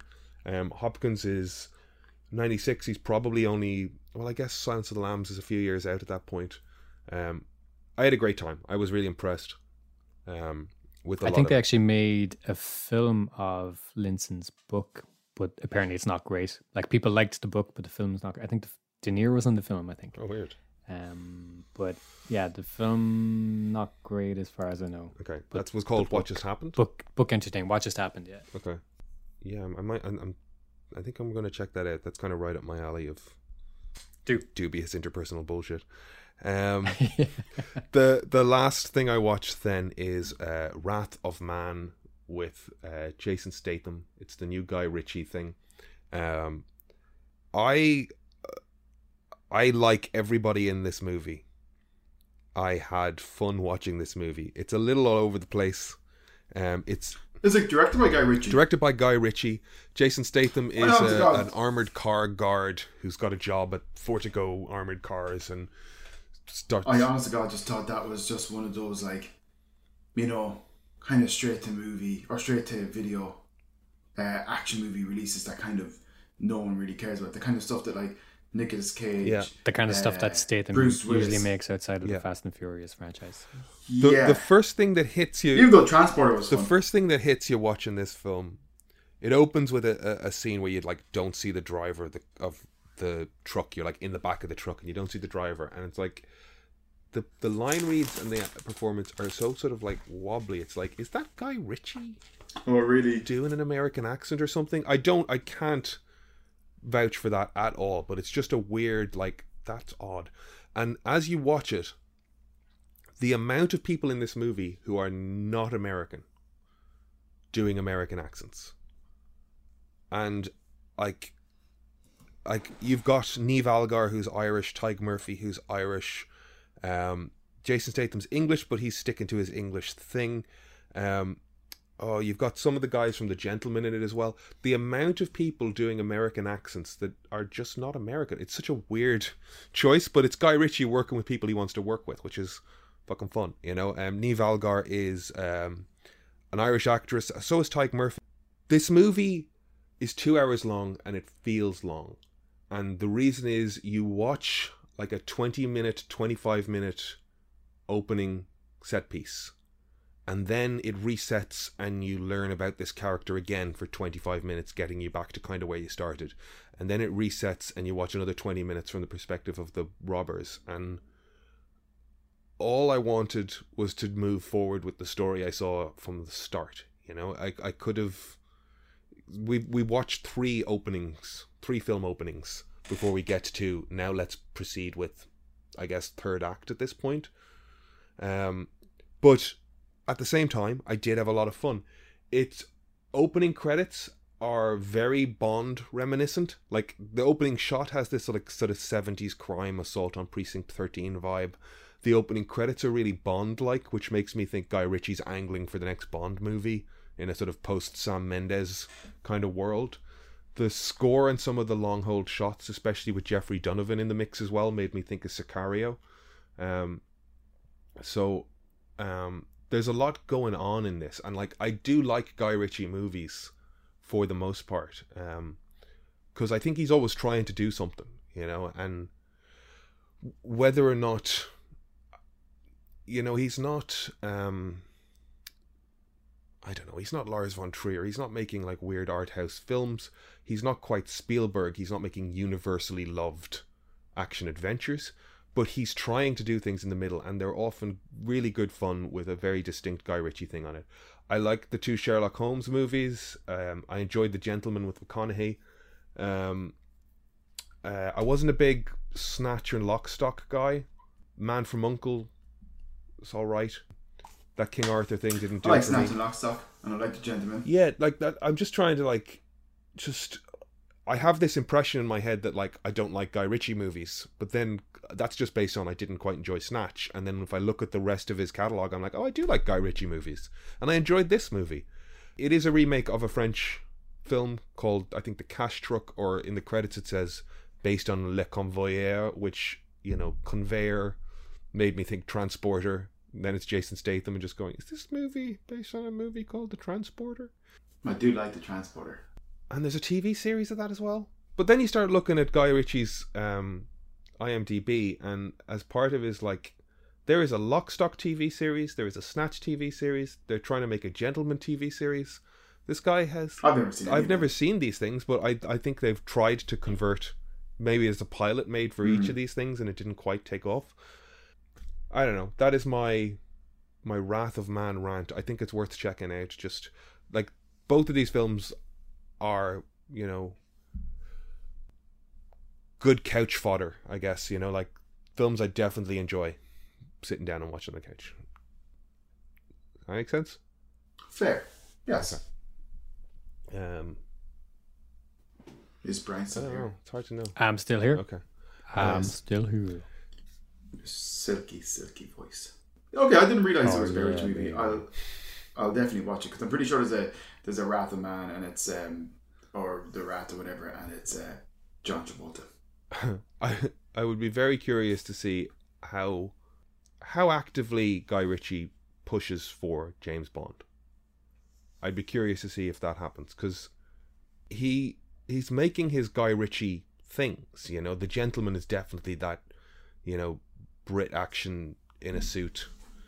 Um, argy bargy. Have you thing. watched The I Gentleman? have. Yeah, I enjoyed it. Yeah, I thought it was excellent. Uh, but then at the same time, he did Aladdin. Oh, Aladdin was brutal.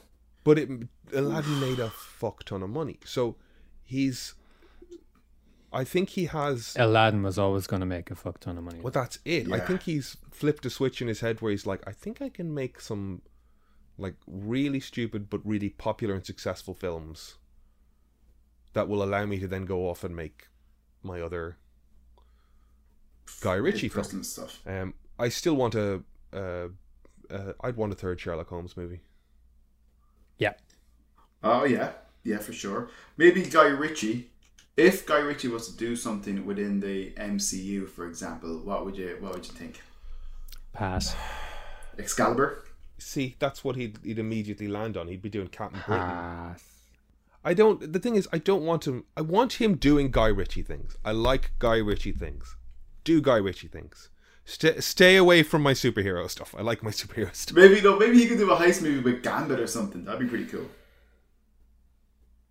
I just, Brad Pitt can be Gambit. Brian, you're on board with this. I know it. I think there is a. No. I think there is a. there is a thing with the MCU stuff where you see them f- kind of filtering out the sort of auteur type auteur as such a pretentious word, but like you know, Edgar Wright was removed. Like they, they're getting rid of people that are doing very very different. I think Edgar Wright was removed because he's probably difficult.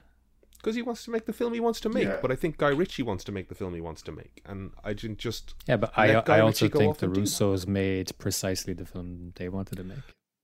I think Ryan Coogler made precisely the film he wanted to make. Yeah, Yeah. I know, I know, and I'm talking from a, an entirely a place of uninformed bullshittery. I do feel like Marvel pick people they can work with. They know what they know what they want. They know what they get, and I don't want Guy Ritchie fucking around the MCU, making everybody fucking British. We could do without the British. No, I like. I like. Uh, I, I think Guy Ritchie could do a great MCU movie. What MCU movie you want Guy Ritchie?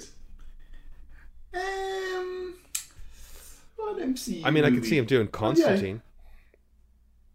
Constantine, yeah, yeah, but maybe okay, maybe not MCU, but like, yeah, he could do a wicked Constantine. Like, why not like kind of with his because like with his world building and like the kind of like a different like you know characters because and sets and all King that Arthur was bad. That's why. Or whatever that film was called. It was, that was a King bad film. Arthur. It, it, I It was, it was rubbish. King Arthur, Legend of the Sword. Which one was that? King uh, King Arthur, Legend of the Sword with Charlie Hunnam as Arthur Oh, I never watched it. and David Awful. Beckham as the guy watching over the sword. Awful. See, here's the thing. I think I watched it, but I don't remember any of it. So now I think I have to go and watch it again. It's because it was awful. I think He's, di- he's, di- he's directed some stinkers too. You know, Maybe Guy Ritchie. Well, he did that one. With, he did the movie with Donna, didn't he? with who? with who? Madonna. Well, he married Madonna. He did a movie with her though on a beach or something, no? hmm And it was an absolute dive. Revolver is fucking garbage. Rich's Revolver. Is that Sam Uh, Statham. It's Yes, I loved it. I don't know. Statham's in it, and it's terrible. It's so fucking pretentious. It's bad. Yes, excellent stuff. Watch watch watch Revolver. Fucking garbage movie. I say this as somebody who doesn't dislike Ritchie. I like I like Snatch. I like Sherlock Love Holmes. Snatch. I like Love Sherlock Holmes. I like RocknRolla. I don't think they're Love amazing, but they're entertaining. Love Rock, Lock, Stock. Um, Uh, I very much love everything Love Guy the Ritchie has done, and I'd be happy to be in one of his movies. Thank you very much, Guy. You're both weird. RocknRolla, uh, Revolver. I haven't seen.